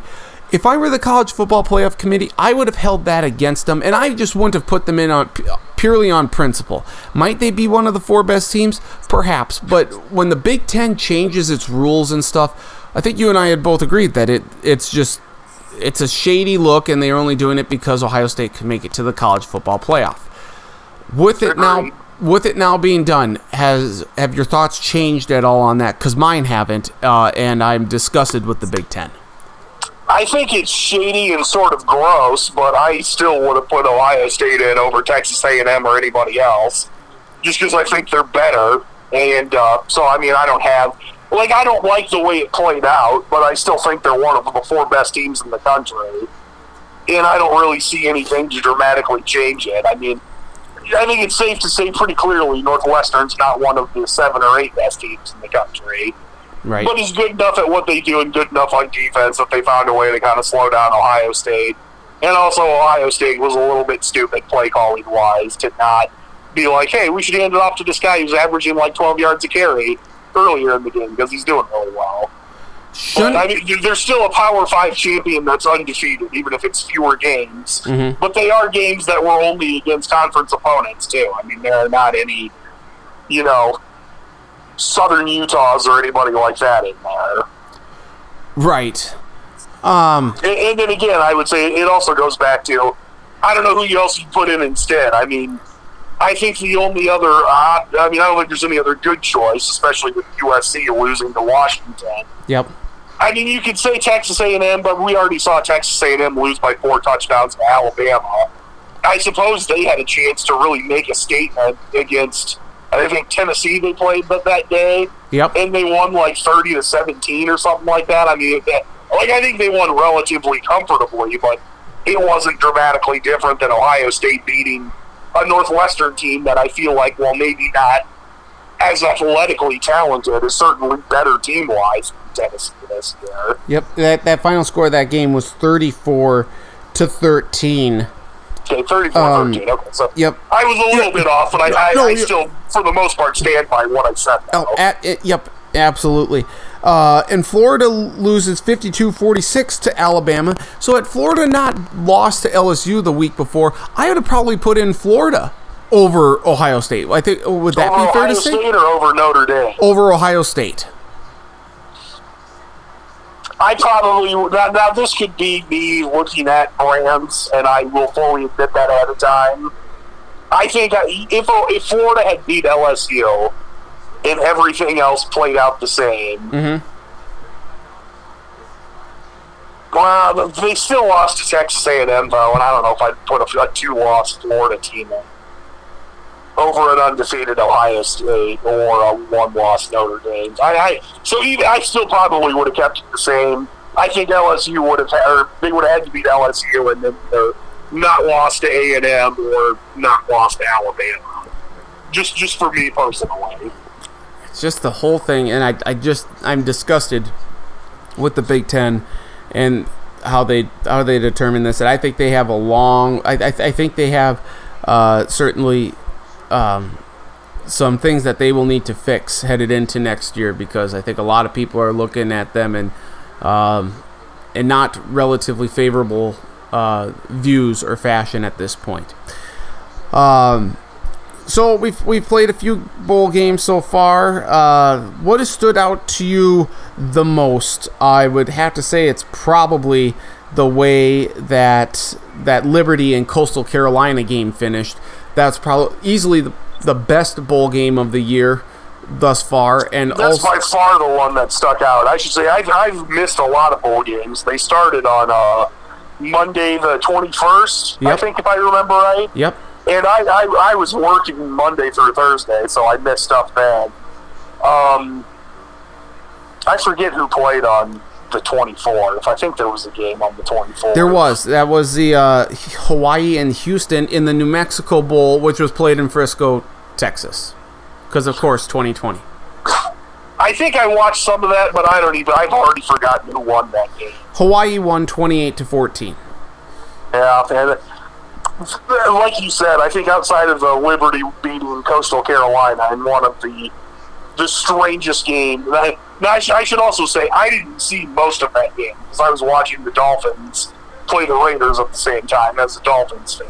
Yep. Like ready to throw stuff at the wall at every second whenever the Dolphins did many dumb things, but thankfully were bailed out by the Raiders, who I should have bet on were going to shoot themselves in the foot when they, it really mattered. As only the Raiders But, could I do. I mean, I know what happened in that game in general, but I missed a lot of it. But what the uh, the we want you to score, no, I don't want to score. Oops, I accidentally fumbled it. it. Is something I I don't think I've ever seen at any level anywhere in football before. And then for Liberty to once again win on a, a on a field. I mean, they beat Virginia Tech because Virginia Tech had blocked a field goal, ran back for a touchdown, and then oh, called a timeout, and then Liberty kicks a 50-yard field goal and beats uh, my Hokies. Uh, to do to kick a field goal. Yeah, weird field goals have kind of been their thing this year. It Yep. like. Yep, to, to kick the field goal in overtime and then to block the field goal by Coastal Carolina to secure the win, hand Coastal Carolina their first loss. Um, like, listen, Liberty and Coastal Carolina, and it was fun to see this matchup because this is what we were supposed to get when game day went down to Conway uh, at the end of the regular season before the BYU matchup uh, happened because of COVID issues within the Liberty program. So it was fun to see this matchup, and I would sign up for you know these two teams to play every year if we could, at least as long as they keep playing the way they had been, at least this year. Agreed. Uh, so that's that. Um, yeah, Nevada beats Tulane. Uh, BYU pummels uh, UCF. Was it Central Florida? Yeah, that's right. Yeah. I, I forgot about that. That they just had that. Uh, what's his name? Wilson from BYU Mm-hmm. had like 350 yards and five touchdowns or something like that just in the first half. He. And uh, Yep. Sorry. I want to say this. It seems like every two to four years this happens with college football in the NFL draft. Mhm. Trevor Lawrence is going to be the number one pick Yep. as quarterback, regardless of how anything plays out or any trades or who wins and loses and who gets the first pick in the NFL draft. The Jaguars have But- secured it uh, with their loss on Sunday, and the Jets win Regardless of against what the happens Browns. next week. Yep, yep, Okay, well that's good. So that means that the Jets can't draft Trevor Lawrence. I'm glad. exactly. Um, but I guarantee you, by the middle of February into March, you're going to have all sorts of anonymous scouts and people on ESPN and the NFL Network who have spent so much time looking at Trevor Lawrence are going to get bored looking at Trevor Lawrence and saying he's the first pick, and they're going to start being like, actually, I think Zach Wilson might be better than than Trevor Lawrence is, which which is what happened with Robert Griffin III and Andrew Luck, and it happened with Ryan Leaf and Peyton Manning. And when you have a guy who is so clearly going to be the first guy that. And to be fair, some of it's just teams doing their due diligence, and let's make sure we look at this other guy too. Mm-hmm. But they're going to get really loud, and they're going to start talking about, you know, oh, you should take Zach Wilson instead. But I, I you know, I, I don't know. I mean, clearly the Jaguars aren't one of the like five to ten best run organizations, so it's possible they could screw this up. But I would still bet a lot of money they're still going to take Trevor Lawrence. Oh But yeah, the cries for other people, not not now, but in like a month and a half, are really going to start getting louder and louder. I And it's going to be like, actually, actually, is Trevor Lawrence, you know, the uh, ESPN First Take and the Skip Bayless show Yep. We'll have multiple segments that'll be, you know, Skip Bayless will have a, a, a clip on Twitter where they're like, is, is Trevor Lawrence actually the second best prospect? And they'll go, not only is he not the second best, he's the third best prospect. And just, it'll be stuff like I you know what I could see maybe the Skip Bayless or the, you know the first takes doing that sort of it's deal. not just going to be those guys. There are going to be like real people on, you know, the NFL Network and like the the quote unquote like anonymous NFL scout on Twitter and, and some of those. things. Now it's not going to be the majority of people, but there's going to be people that are going to start doing. it. Charlie, I'll be honest. I would be stunned if that happens. I I would absolutely be stunned because Trevor Lawrence is as sure a thing as we have in college football. He is a once Is in a more sure than type Andrew talent. Luck was? Because I don't think he's better than Andrew Luck. He's I And think people did it with Robert Griffin III. yep. It, I, I think it's it's. I don't think it's so much that they think he's better. It's that people just get bored saying that Trevor Lawrence is number one. Oh, but now I, I'm not saying that Mel Kiper is going to do it, but they're going to just be like, actually, you know what? I've watched a lot of tape, and even though Trevor Lawrence is better at these 12 things, there's there's these one or two things that maybe Zach Wilson's marginally better at. I And now I'm trying to talk myself into it. yeah no. I would be stunned if that happens because Zach Wilson right now is getting the talk over Justin Fields. That's been happening now, I think, for like the last month or two, and I can see that. That's more, far more plausible to me than um than than Zach Wilson over Trevor Lawrence. So I think the Now, Zach. I should say, I'm not saying that that's what's the way it's going to play out. Right. It's not, No, no, it's not the I get that. Jaguars are going to take. Yep. It's just going to be, and part of it is just that in the media world, people are going to want to be different Yep. and be contrarian and say, Yep. "Oh my God, if I do this, I'm going to get so many people to click on this." I- but I, I would be stunned if that happens. I, I get it that it's it's clickbait and everything like that, and they're just saying it to get a rise out of people. But I would be stunned if that happens regarding Lawrence and Let's- Wilson. let's Wil- remember this. Yep. Make, make a Yep. note of it in your phone. Yes. So on like February 27th, and see how many people are like, you know what? I don't know anymore. Now I'm conflicted. Yep, I will put it in my phone if I can get to the calendar somewhere. I will get to it though. Um, okay, here we go. February. You want February twelfth here? 27th. Let, let's go towards the end of February. So, like, the combine and all that stuff's done. Because, Okay. quite frankly, nothing before the combine, like, matters at all. It's pure conjecture. I mean, it's still conjecture, but after the combine, they at least know, like, well, okay, maybe this guy whose knee we thought was fine was actually really bad. We don't know. But All right. So Trevor. Trevor. the, the combine's in early February, if I remember right, right? Um. Yes. Normally, I don't know if that will change at all. Uh, that's okay. So I, I should say February 27th with the caveat, if there is a combine or they're able to do any of that stuff. I forgot they didn't have a combine last year. Or did they? I don't. Uh, they did. Yeah, they did. 2020's been so strange stacking that it Yep. feels like it's been seven years, and I don't know anything about it. but assuming there's a combine, like within like two weeks after the combine, would be the time where I think there will be, you know, ten percent of people will start saying that, with only about one and a half percent of people actually believing. We'll see. I, I do think though that Wilson gets taken over Justin Fields now. Do you do you agree with that? I think, yeah, I can see that. But now the other thing is, it just depends on who trades up and who needs a quarterback, and who's willing to let the more athletic fields do more like what Lamar Jackson did. Like I, Lamar Jackson's up and down, but I think you have to give the Baltimore coaches credit for letting him do what he does well. If he would have done, you know, I realize this guy hasn't been a head coach in a while, but if they would have done like the Marty Schottenheimer stuff and been like, we know you're athletic, but your only job is to hand the ball off and throw it and do five step drops. We don't ever want you to run because you get hurt. It's like, well, that's not what he does well. You're putting the square peg in the round hole. And I think there will be some of that with Fields too. You let Fields be Fields could be good. If you're like, well, no, we want you to check down and never use any of your running ability because you get hurt, then he clearly won't work. It will be terrible. Uh, so let's go through some of these bowl games here uh, that are going to play out this week. Uh, let's see. Let's go to Tuesday, the Cheez It Bowl between Oklahoma State and Miami, 5:30 p.m. Eastern, 4:30 p.m. Central Time on ESPN. Who do you like in that one?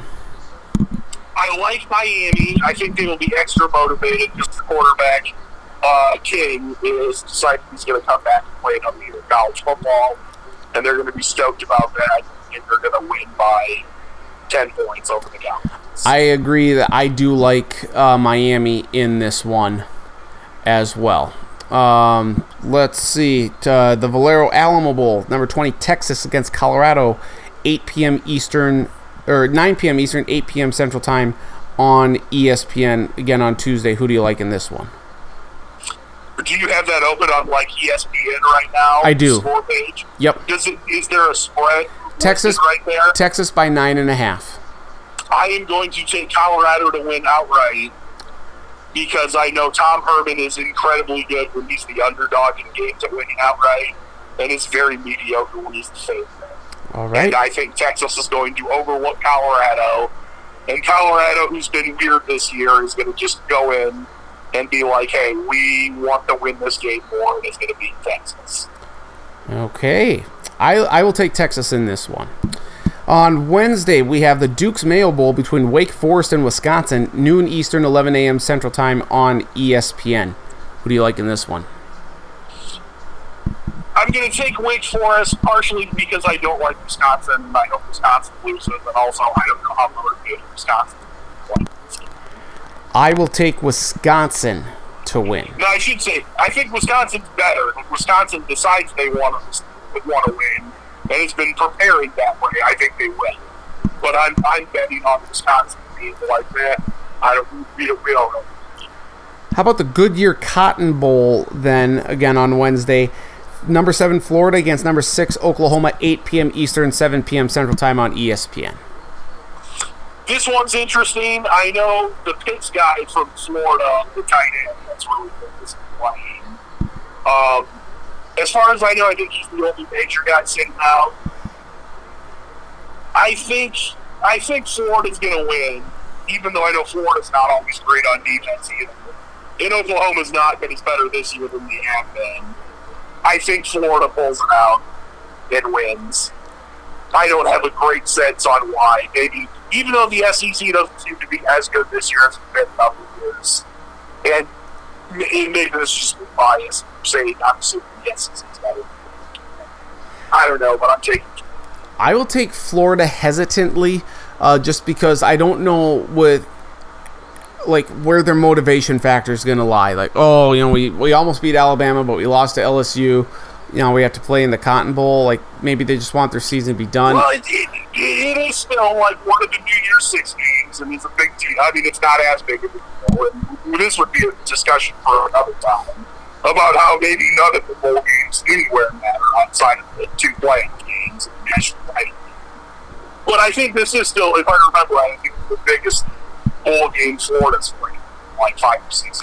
So I'm assuming there, there may be some issues with that, but I, I, I will maybe naively assume that they will be at least sort of excited to play in like one of the bigger deal games. Okay. How about uh, on New Year's Eve then? We have four games. Uh, number 24, Tulsa against Mississippi State. Noon Eastern, 11 a.m. Central Time on ESPN in the Lockheed Martin Armed Forces Bowl. I will take Tulsa, Mississippi State outside of week one when they beat LSU. Week one or week two, whatever that was. Uh, where we were all really high. It was like, well, actually, maybe we're not this high. Yeah. So I'm taking Tulsa. I will take Tulsa as well. Mississippi State is a joke right now. Uh, Ball State against number 22 San Jose State in the off uh, the Offerpad Arizona Bowl, 2 p.m. Eastern, 1 p.m. Central Time on CBS. I don't know how close San Jose State is to the location of that game, but I know California, even Northern California, is far closer to Arizona than Indiana is. Um, now, maybe that is an advantage for Ball State because it'll be warmer, but I'm still going with San Jose State. I will go with San. Also, because their uniforms are sort of similar to South State, that's always been sort of like. I will go San Jose State as well, and they have been one of the better stories I would say in college football this year. You know, with the being uh, displaced because of the Santa Clara County uh, contact sport deal they had, and I mean coming out of uh, who would have thought that San Jose State would have won the Mountain West? I mean, I think we all thought Boss uh, that Boise State would have. Uh, We thought Boise When- State all season, and both of us picked Boise State in the conference title. we did. Uh, So we're late to the party, but we're finally picking San Jose State now. Exactly. Uh, West Virginia against Army in the AutoZone Liberty Bowl, 4 p.m. Eastern, 3 p.m. Central Time on ESPN. I'm taking Army. You want as much time as possible to prepare for the triple option, and West Virginia is leaving it in the full slate of time they were supposed to get. And I think Army, Army's always going to be more. I mean, unless you're talking a national title game, Army's always going to be more motivated to play in a bowl game than the team. I will. I t- will uh, take the Black Knights. I will take Army too, but I don't say that with a tremendous deal of confidence. Um, but I will take Army regardless. Uh, the how about the American? The what the hell? The Mercari. I thought I said American. Oh, excuse me. Mercari Texas Bowl. Arkansas against TCU. 8 p.m. Eastern, 7 p.m. Central Time on ESPN. Mercari. It's not Mercury. No, it is not. Mercari. That's weird. Okay, sorry. I was I was thinking about the name. What were the who were the two teams again? Arkansas and TCU.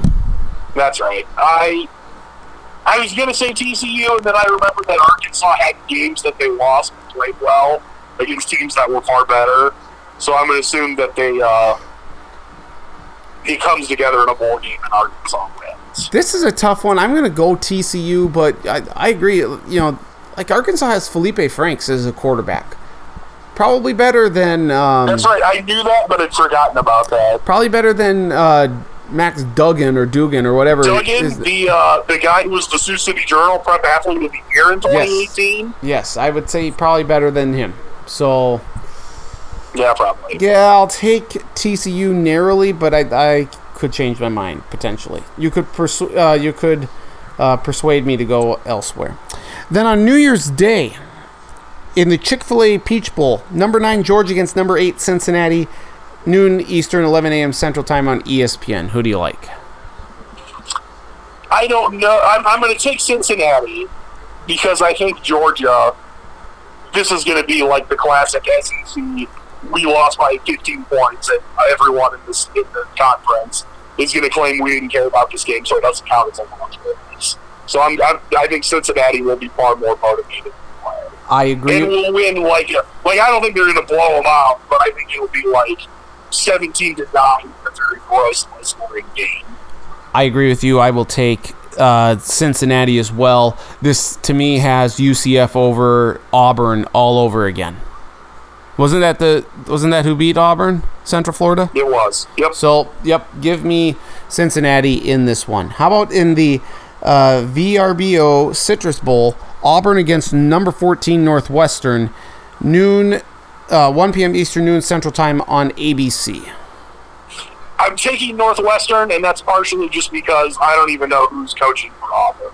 Right. I they hired, if I remember right, they hired the Boise State guy They did. as the as their head coach. But like, I don't know if he's coaching or if they have an interim. If he's coaching, they've got a a whole new different stuff and problems that way. And if it's the interim coach coaching, then I don't know if they're going to be like as motivated to to play. So I, I I think Northwestern, who was like two and ten last year, is going to be much more excited to play in this game.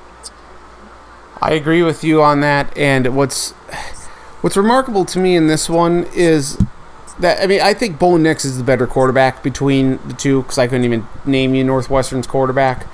But yeah, I mean, and uh, I don't know if you saw this story, but apparently, like Auburn boosters aren't happy with this decision to hire the Boise State guy. They had someone else because in he's mind. not as good as Gus Malzahn, the guy they just fired. Or- well, yeah, when you fire a coach who's been good, it's hard to find a guy that's better. I think they had someone else in mind, and they just and the decision to go with the Boise State guy is not is not uh, going well with the boosters. Do you know who they had in mind, or I- is that just I- the assumption in general? I can't remember. Let me see if I can find uh, the the story quick. Because I, I will say this: it's interesting to note that coaches who have left Boise State have like a pretty spotty track record. Chris Petersen was good at Washington. Like, there's no way you can't say he wasn't when he won at least two conference titles, and I know made the the playoff once. So he's done well. But I know uh, Dan Hawkins before him, you know, was went to Colorado and was terrible. I think before him, it was Dirk Koetter who was the head coach at Boise State and left and went to Arizona State. Was mediocre and has been fired from like three jobs as different head coaches since then. So I'm not saying I think Bryan Harsin's the guy who, took over at Auburn, if I remember right. The I'm not saying it can't work or that he's a bad coach. I think clearly he's done well after. And it's incredibly difficult to replace literally the best coach in Boise State history, Chris Petersen. mm-hmm. But uh, now, since he was the head coach at Boise State, I could be wrong in this. I'm assuming most of his recruiting ties and things like that are in the Pacific Northwest, and now going to the Southeast, where it's just a completely like just culturally, it's so much different. I'm not saying he can't do it or it won't work. There could be a bit of a learning curve there, at least for like a season or so, though. The there's a uh, so here it is an in-depth story from the Birmingham News. It says uh, a group of boosters. I'm, I'm reading this on the BigLead.com. They did a story on it, but there's there's a story within the story. Um, it says that an in-depth uh, or a group of boosters convinced Auburn athletic director and the and the Auburn president to fire Malzahn, pay his 21.4 million dollar buyout. Uh, the boosters Which at half of it was due in like the first 30 days after he got fired, so Right. he's going to get paid. Yep, the boosters quietly gained the support of the board of trustees and made their move. The second part of the plan was to have defensive coordinator Kevin Steele promoted to the permanent head coaching position, and that did not pan out, and that's why the boosters are pissed. That's a terrible idea. I don't know if Bryan Harsin's going to work, but you're much better with that. Kevin Steele was the head coach at Baylor, who they lost to UNLV in like 98 or 99 when they were up by like five points with eight seconds left, and they were at the UNLV like 10 yard line, and we're like, no, we're not going to take a knee. We're going to run it in and stuff it down their throats. And they fumbled it, and UNLV ran it back on the last play of the game to win and I don't know if he's been a head coach since then. Um, I think way back when, I believe he was a defensive assistant at Nebraska in like the 90s, and I think spun that into the Baylor head coaching job. I know a little bit about Kevin Steele in terms of like he's known as like an absolutely fantastic recruiter. So he'd be great as a recruiter, but I don't know if that's. I, mean, I think he's old now too. I, I, I don't know. It's, it seems very weird. You'd want a guy who has at times been a good defensive coordinator, but also at times not been a great defensive coordinator. Right. And be like, oh yeah, it didn't work before, but oh yeah, we we need you to be better as a head coach than Nick Saban now. It's like I don't think that's gonna work. No, but that's a, so that's I, I don't know if Carson's gonna work either, but I think Carson has like a seventy percent chance to work. Where Kevin Steele as the head coach would be like a seventeen percent chance. To work. but that's the backstory there. So the Auburn boosters are not very happy right now. Now we should also know that if they wanted Kevin Steele, that Auburn, maybe more so than any other school in the country, is the best at shooting themselves in the foot and being like, "Wow, we have this really good coach," and then no, now we're going to run him out of town because oh my God, they lost to Alabama. How dare you do that? Oh no, now we got someone worse than terrible again. Right. Uh, then we get to the college football playoff games on New Year's Day. The Rose Bowl game presented by Capital One, which is being played in Jerry World, so they probably need to change the name. Uh, number four Notre Dame, number four Notre Dame against number one Alabama, 4 p.m. Eastern, 3 p.m. Central Time on ESPN. Alabama wins in a in a runaway, right? Yeah, wins in a like not just like blows them out, potential like straight up bloodbath. All right. Have you seen the movie Blade with Wesley Snipes from the late '90s? I have not, but I've heard of it. All right, so I'm not going to go into great detail. It's a movie with vampires, and Blade is a vampire hunter and tries to kill them. Yep. There's a scene very early in the movie where someone who you don't know is a vampire gets someone else to go to like a club with them. I think it's like a, a cute girl gets a hot guy or gets a guy to go, and the girl's a vampire. Long story short, they like it turns out it's a club for vampires where they like kill people and suck their blood. It's a rated R movie. And like, there's a point in this early scene where like the sprinklers turn on, but it's not water; it's blood that squirts out, and the vampires are like dancing in this like blood coming out of the sprinklers in this club while there's music playing. It's very weird and very strange. I think that game has the potential to be a bloodbath like that scene, though, where it's just it's Alabama dancing with sprinklers of Notre Dame's blood running everywhere, Oh. and we're just like, oh no, It's very gruesome oh, and no, graphic. Alabama's so good. Why is why did we not think this game was going to be fifty six to seven at halftime? It's very gruesome and graphic there, but uh, probably probably accurately depicted. Uh, then the Allstate Sugar Bowl, number three Ohio State against number two Clemson, 8 p.m. Eastern, 7 p.m. Central Time on ESPN. Who do you like in that one? I could be wrong. It's tough to say because they're, they're not getting the full amount of time to prep like they do for normal bowl season, especially a big one like this. Yep. Clemson looked incredibly good their last game. Ohio State struggled at times. This could 100% come back to blow up in my face. I think Clemson will not play as well as they did against Notre Dame, and Ohio State's going to play better than they did against Northwestern. And it'll be another close game like last year. And this time, Ohio State's going to come out on top, and Ohio State wins like 27 21 in a game that's not as ridiculous as Liberty and Coastal Carolina, but it's like a fun and entertaining game to watch. I hope it does blow up in your face because I want Clemson to kick the shit out of Ohio State because I hate them so much.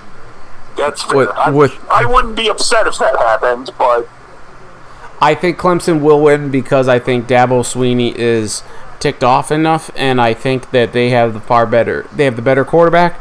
They have the better overall team. Give me Clemson over Dabo Ohio State. Swinney's ticked off enough. What's he have to be ticked off about? I don't know. He's he's just the, the lack of respect, and oh, Ohio State probably shouldn't be playing in this bowl game, and all he's he's just got he's always pissed off about something. Gotcha. Uh, So you're, you're just saying made up, self motivated. Gotcha. Right. Uh, Yeah, and you're probably right. I'm sure he's going to try that. That might work. Then Saturday, uh, January 2nd, four, last four games to pick here. Uh, TaxSlayer Gator Bowl, number 23, North Carolina State against Kentucky. Noon Eastern, 11 a.m. Central Time on ESPN. I don't have a great feeling on that one. I'm going to take Kentucky. I don't know why. Mostly just because I don't trust North Carolina State. And as I'm saying this out loud, I realize it's dumb to say that I do t- trust Kentucky football. Mm-hmm. But I definitely don't trust NC State, so I will go Kentucky. I don't trust either team, so it can end in a tie, but I, I will lean towards Kentucky along with you. Uh, then how about this one? Ole Miss against number 11 Indiana in the Outback Bowl, 12:30 p.m. Eastern, 11:30 a.m. Central Time on ABC. I'm going to take Indiana. I think it's possible if Lane Kiffin just has one of those like great coordinator games he used to have. Even though I know he's the head coach now, it's possible Ole Miss could pull it out and win. But I'm going to go with Indiana. I I'm certainly think Indiana is going to be like more excited Yes. to play in this game than Ole Miss. I agree with you there, and I think Indiana. You know, yes, their quarterback went out, uh, the Felix Jr. or whatever. Um, he- I mean, he's out with the torn ACL, but they are the better team, and Indiana will roll Ole Miss in this one. Uh, PlayStation Fiesta Bowl, number 25 Oregon against number 10 Iowa State, 4 p.m. Eastern, 3 p.m. Central Time on ESPN. I think this one's interesting. Also, I think Oregon has more across the board talent than Ohio than Iowa State. I think Iowa State does what they they do quite well, though. And similarly, I, this this is the most excited I think for a bowl game Iowa State will have, have been in the history of their entire program, and it will be like, no, we we wanted to beat Oklahoma in the conference title game and didn't. We are still playing in this game. We are motivated, and I think that Iowa State's going to win like 24 to 20 and a- another pretty good game. Oregon was very impressive against USC in the Pac 12 championship game, but I don't think that's going to happen. The, the same sort of um, outcome that they had against USC, I don't think it's going to happen here. I, I like you, I think Iowa State will win this one. And then finally, the Capital One Orange Bowl, number 5, Texas A&M against number 13, North Carolina, 8 p.m. Eastern, 7 p.m. Central Time on ESPN. I think Texas A&M's going to win. I certainly Jimbo needs to win this game. I mean, as much as he's getting paid, you can't lose to North Carolina in bowl games if you're making, you know, however, I forget how much per year he's getting. It's a whole lot though. So I, I think it's possible. There's the oh my god, we thought we were going to get in. We convinced ourselves we were going to get in. We didn't and laid an egg. I think this will be the opposite of that where they're going to do the we're going to prove that we're better than everyone else in the country. Well, they're clearly not better than Alabama, and they're going to beat NC or they're going to beat North Carolina by two touchdowns. They are motivated. Kellen Mond is motivated. The entire team is motivated. They will crush UNC. And I like Sam Howell. I think North Carolina's got a very good team, but A&M is far better. And A&M wants to prove that they should have been in the college football playoff.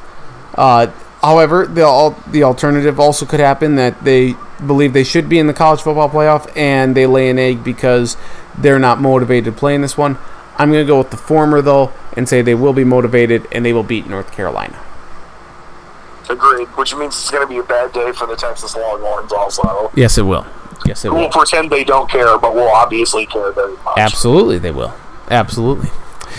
Charlie, my friend, I always appreciate the time. Uh, happy New Year to you.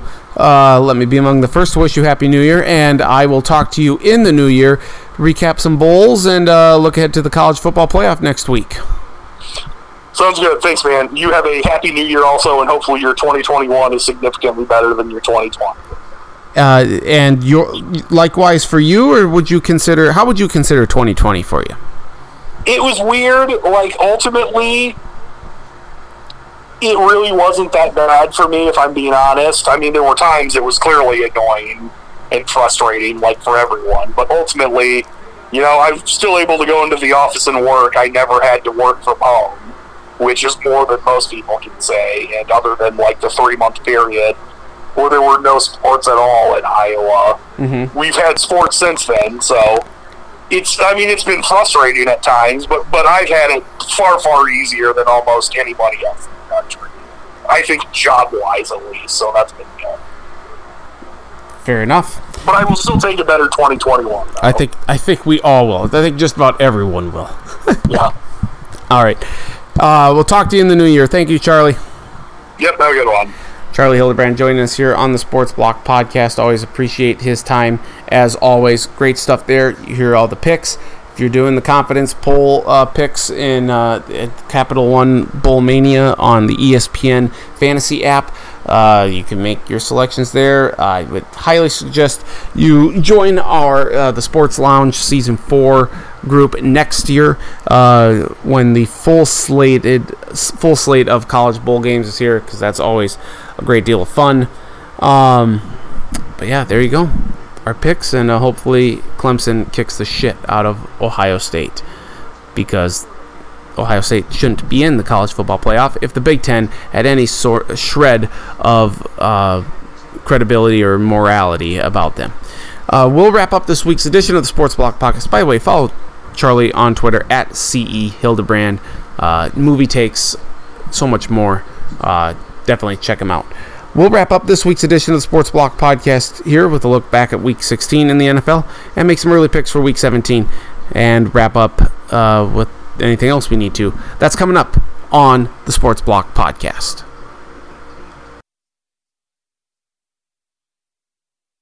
We're going to wrap up this week's edition of the Sports Block Podcast, the last Sports Block Podcast of 2020, with a look back Week 16 in the NFL and make some uh, early predictions for Week 17 in the NFL.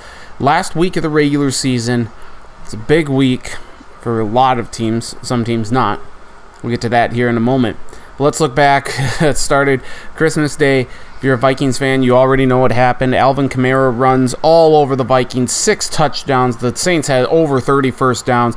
They just destroyed the defense. Uh, Kirk Cousins and the Vikings offense couldn't keep up. Kamara six rushing touchdowns. Saints win 52-33.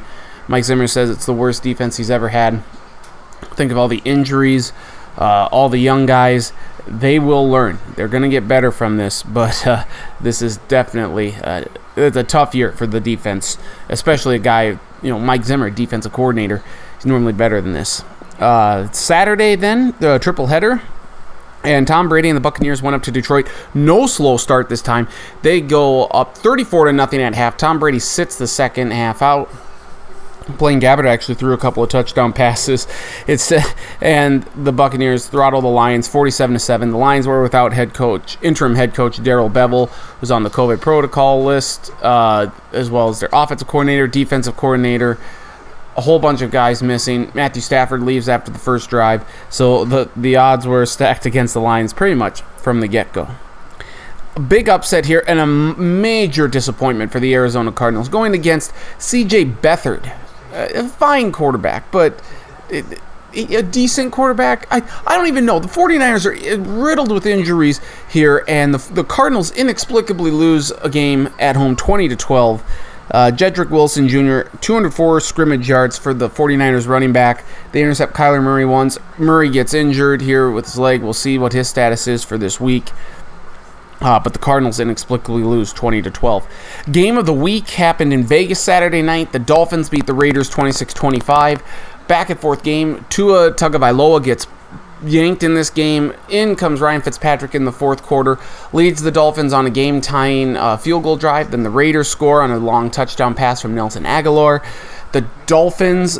Uh, respond back with a touchdown on their own. Myles Gaskin a long touchdown run. A questionable pass interference penalty leads the Raiders into field goal range. They elect to go for the field goal rather than score the touchdown. Seemed to make the most sense. 20 seconds left on the clock.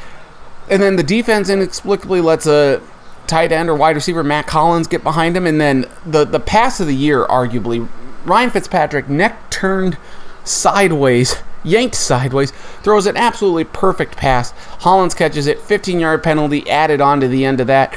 They kick the game winning field goal, and the Dolphins looking good, looking good to be playoff bound. They win 26 25.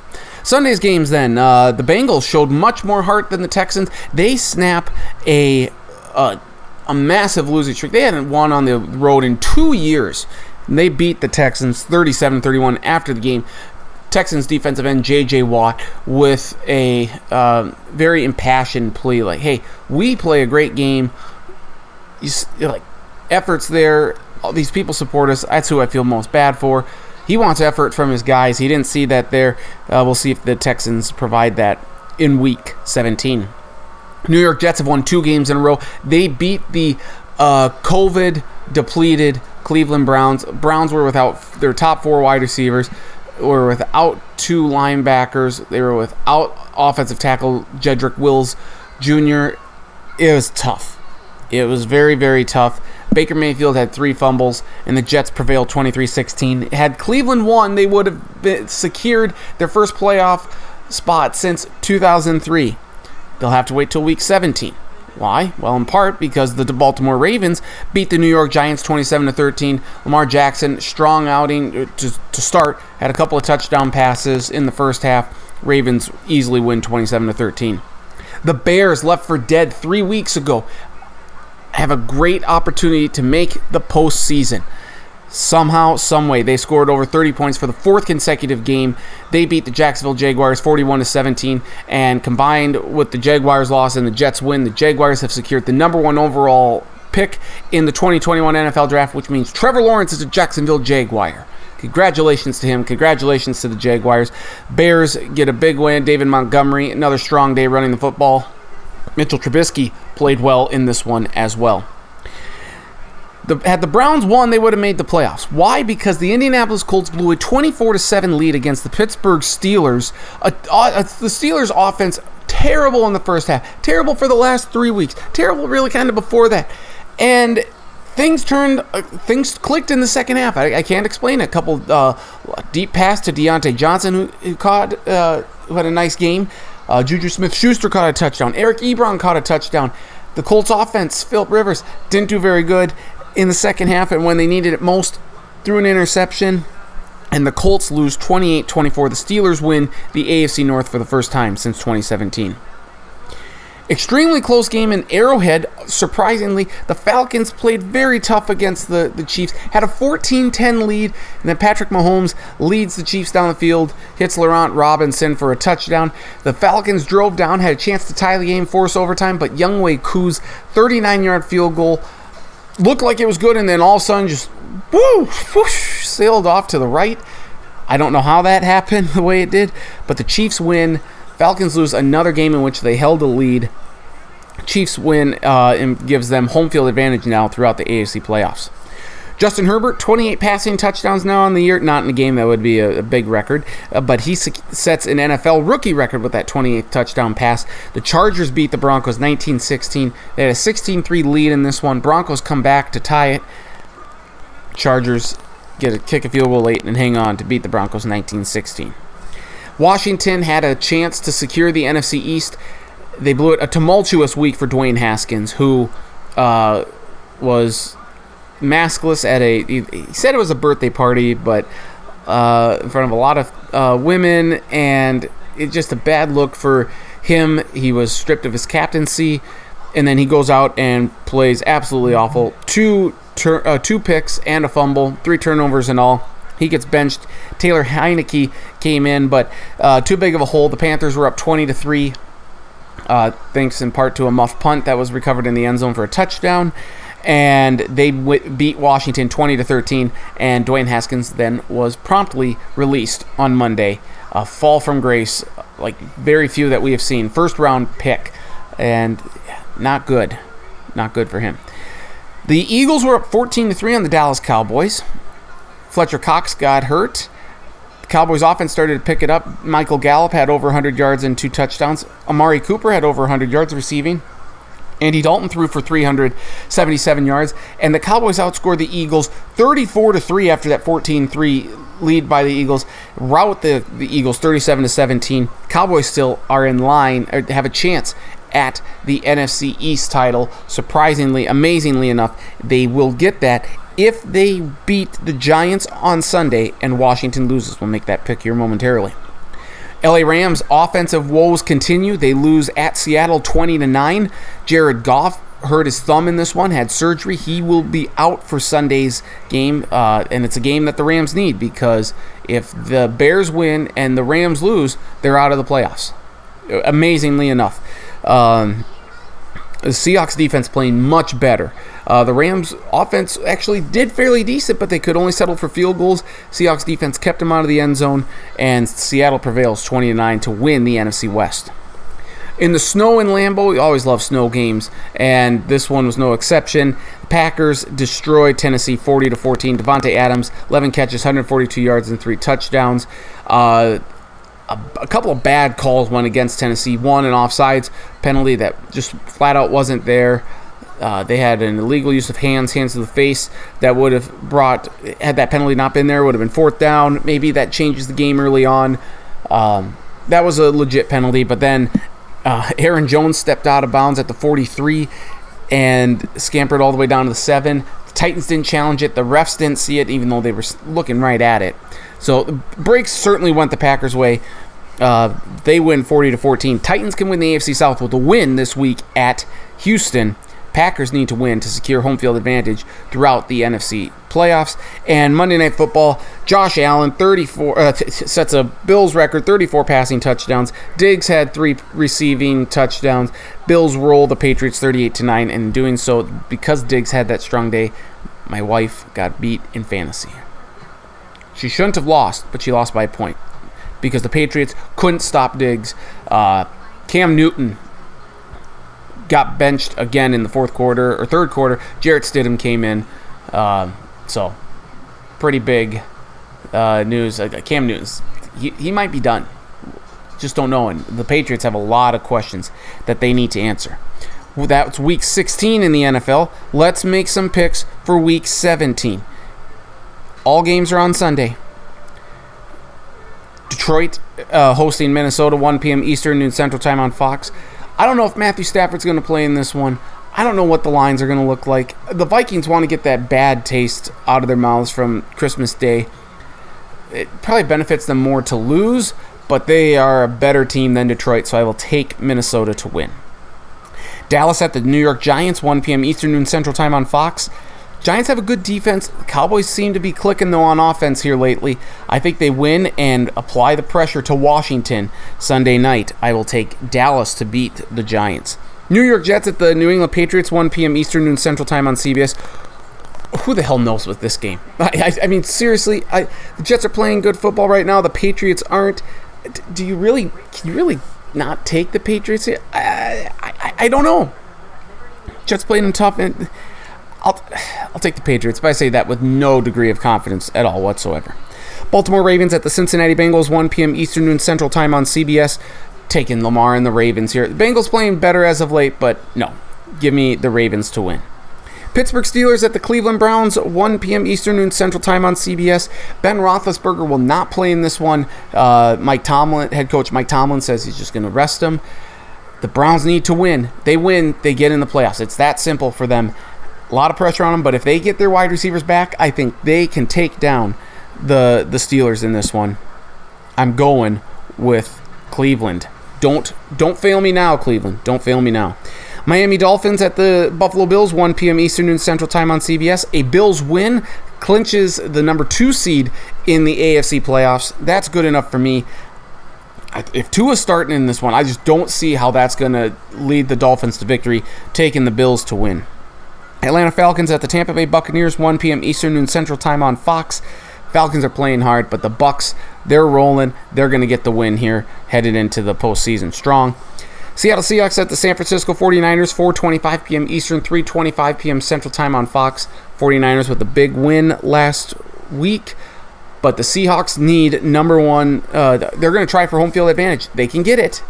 They just need to win, and the Packers need to lose. I'm going to take the Seahawks to win. Jacksonville Jaguars at the Indianapolis Colts, 4:25 p.m. Eastern, 3:25 p.m. Central Time on CBS. The Colts need to beat the Jaguars and hope that the Texans beat the Titans to win the AFC South. It's not going to happen. They lost to the Jaguars week 1 of the regular season. They remember that loss. They're going to beat the Jaguars here. I'm taking the Colts. New Orleans Saints at the Carolina Panthers, 4:25 p.m. Eastern, 3:25 p.m. Central Time on Fox. Panthers are playing much better football here, uh, playing tougher football. They had a few close losses, played good last week, but the Saints are looking for home field advantage. Give me the Saints to beat the Panthers in this one. Green Bay Packers at the Chicago at the Chicago Bears 4:25 p.m. Eastern, 3:25 p.m. Central Time on Fox. Both teams with a lot to play for. But I got to go with the Packers. They're the better team. I will take the Packers to win in this one. So we'll take the Packers to beat the Bears. Uh, Las Vegas Raiders at the Denver Broncos, 4:25 p.m. Eastern, 3:25 p.m. Central Time on CBS. The Raiders are the better team, but like, how do you get over last week's loss? Uh, they'll try. I'll take the Raiders to win. I don't say that with a great deal of confidence. But we'll take them to beat the Broncos. Tennessee Titans at the Houston Texans, 4:25 p.m. Eastern, 3:25 p.m. Central Time on CBS. Titans win. They win the AFC South. Titans are going to win this one because the Texans. Well, see if they take what J.J. Watt said to heart, but I don't think they're going to. Taking the Titans to win because they have everything at stake. Arizona Cardinals at the LA Rams, 4:25 p.m. Eastern, 3:25 p.m. Central Time on CBS. Jared Goff's not playing in this one. Some guy named John Wolford is going to play. Uh, Kyler Murray not playing this one. Some guy named Chris Streveler. We actually familiar with him in these parts. Went to uh, University of South. Uh, uh, he started out at the University of Minnesota, transferred to the University of South Dakota. Uh, saw him play against the Jackrabbits a few times. He's good. I don't. Uh, he was with Winnipeg and the Blue Bombers, won the, the CFL, the, the Grey Cup, I think. But th- this is the NFL. I, if Kyler Murray plays, I will take the Cardinals to beat the Rams.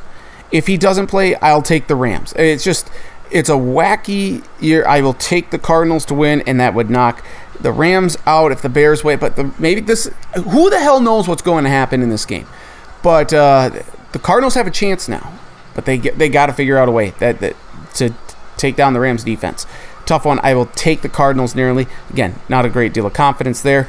Uh, LA Chargers at the Kansas City Chiefs, 4:25 p.m. Eastern, 3:25 p.m. Central Time on Fox. The Chiefs have nothing to play for. Uh, the rest of them starters. I'll take the Chargers to win, uh, but who knows? Who knows what'll happen? And then the Washington football team against the Philadelphia Eagles, 8:20 p.m. Eastern, 7:20 p.m. Central Time on NBC. Win, and they're in. That's what the the the that what's what Washington has to do. They're going to get it done.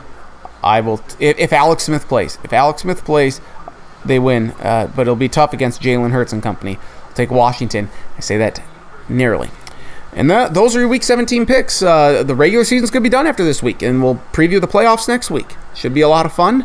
Uh, full previews and predictions can be found in the stack, stackattack.sportsblog.com. I hope everyone had a very Merry Christmas, uh, and I hope you all have a fantastic New Year. Hopefully, 2021 is better than 2020, unless 2020 was good for you. Uh, I mean, Travis bought a house, so that was great for him. Uh, congrats to him and Melissa on that. Uh, uh, I mean, 2020 awful. It's a year we'll never forget. Uh, and we'll see what 2021 brings. So, Happy New Year to you all. Uh, thank you for listening to this week's edition of the Sports Block Podcast and for listening to this year's The Sports Block Podcast. It was a different year, it was a challenging year for sure. We talked more politics, uh, we had a couple shows highly devoted to politics. Um, we'll get back to sports here, hopefully, uh, full time here. Uh, 2021. But as always, if there's stuff that needs attention to, we'll we'll, we'll bring it up. We'll, we'll continue to look at the potentially the rebranding, the renaming of the podcast, but that'll come down the line. So for Travis and Charlie, I'm Nathan. Uh, find the podcast on podcast.com. Uh, Twitter for Charlie C.E. Hildebrand, Travis at Travis Crins, myself at ND Stacken. Facebook, Nathan Stacken, a link to the podcast posted middle to later part of each week. So, again, thank you for listening. Thank you for listening for all of these years, and I hope you continue to listen to us next year. So, Happy New Year, everyone. Enjoy football, enjoy the college basketball, enjoy the, the college football playoffs and the bowl games and stuff, what, what few bowl games there are. Um, so, enjoy it all, and we'll be back next week and next year with another edition of the Sports Block Podcast. Stay safe, mask up. Happy New Year, everyone.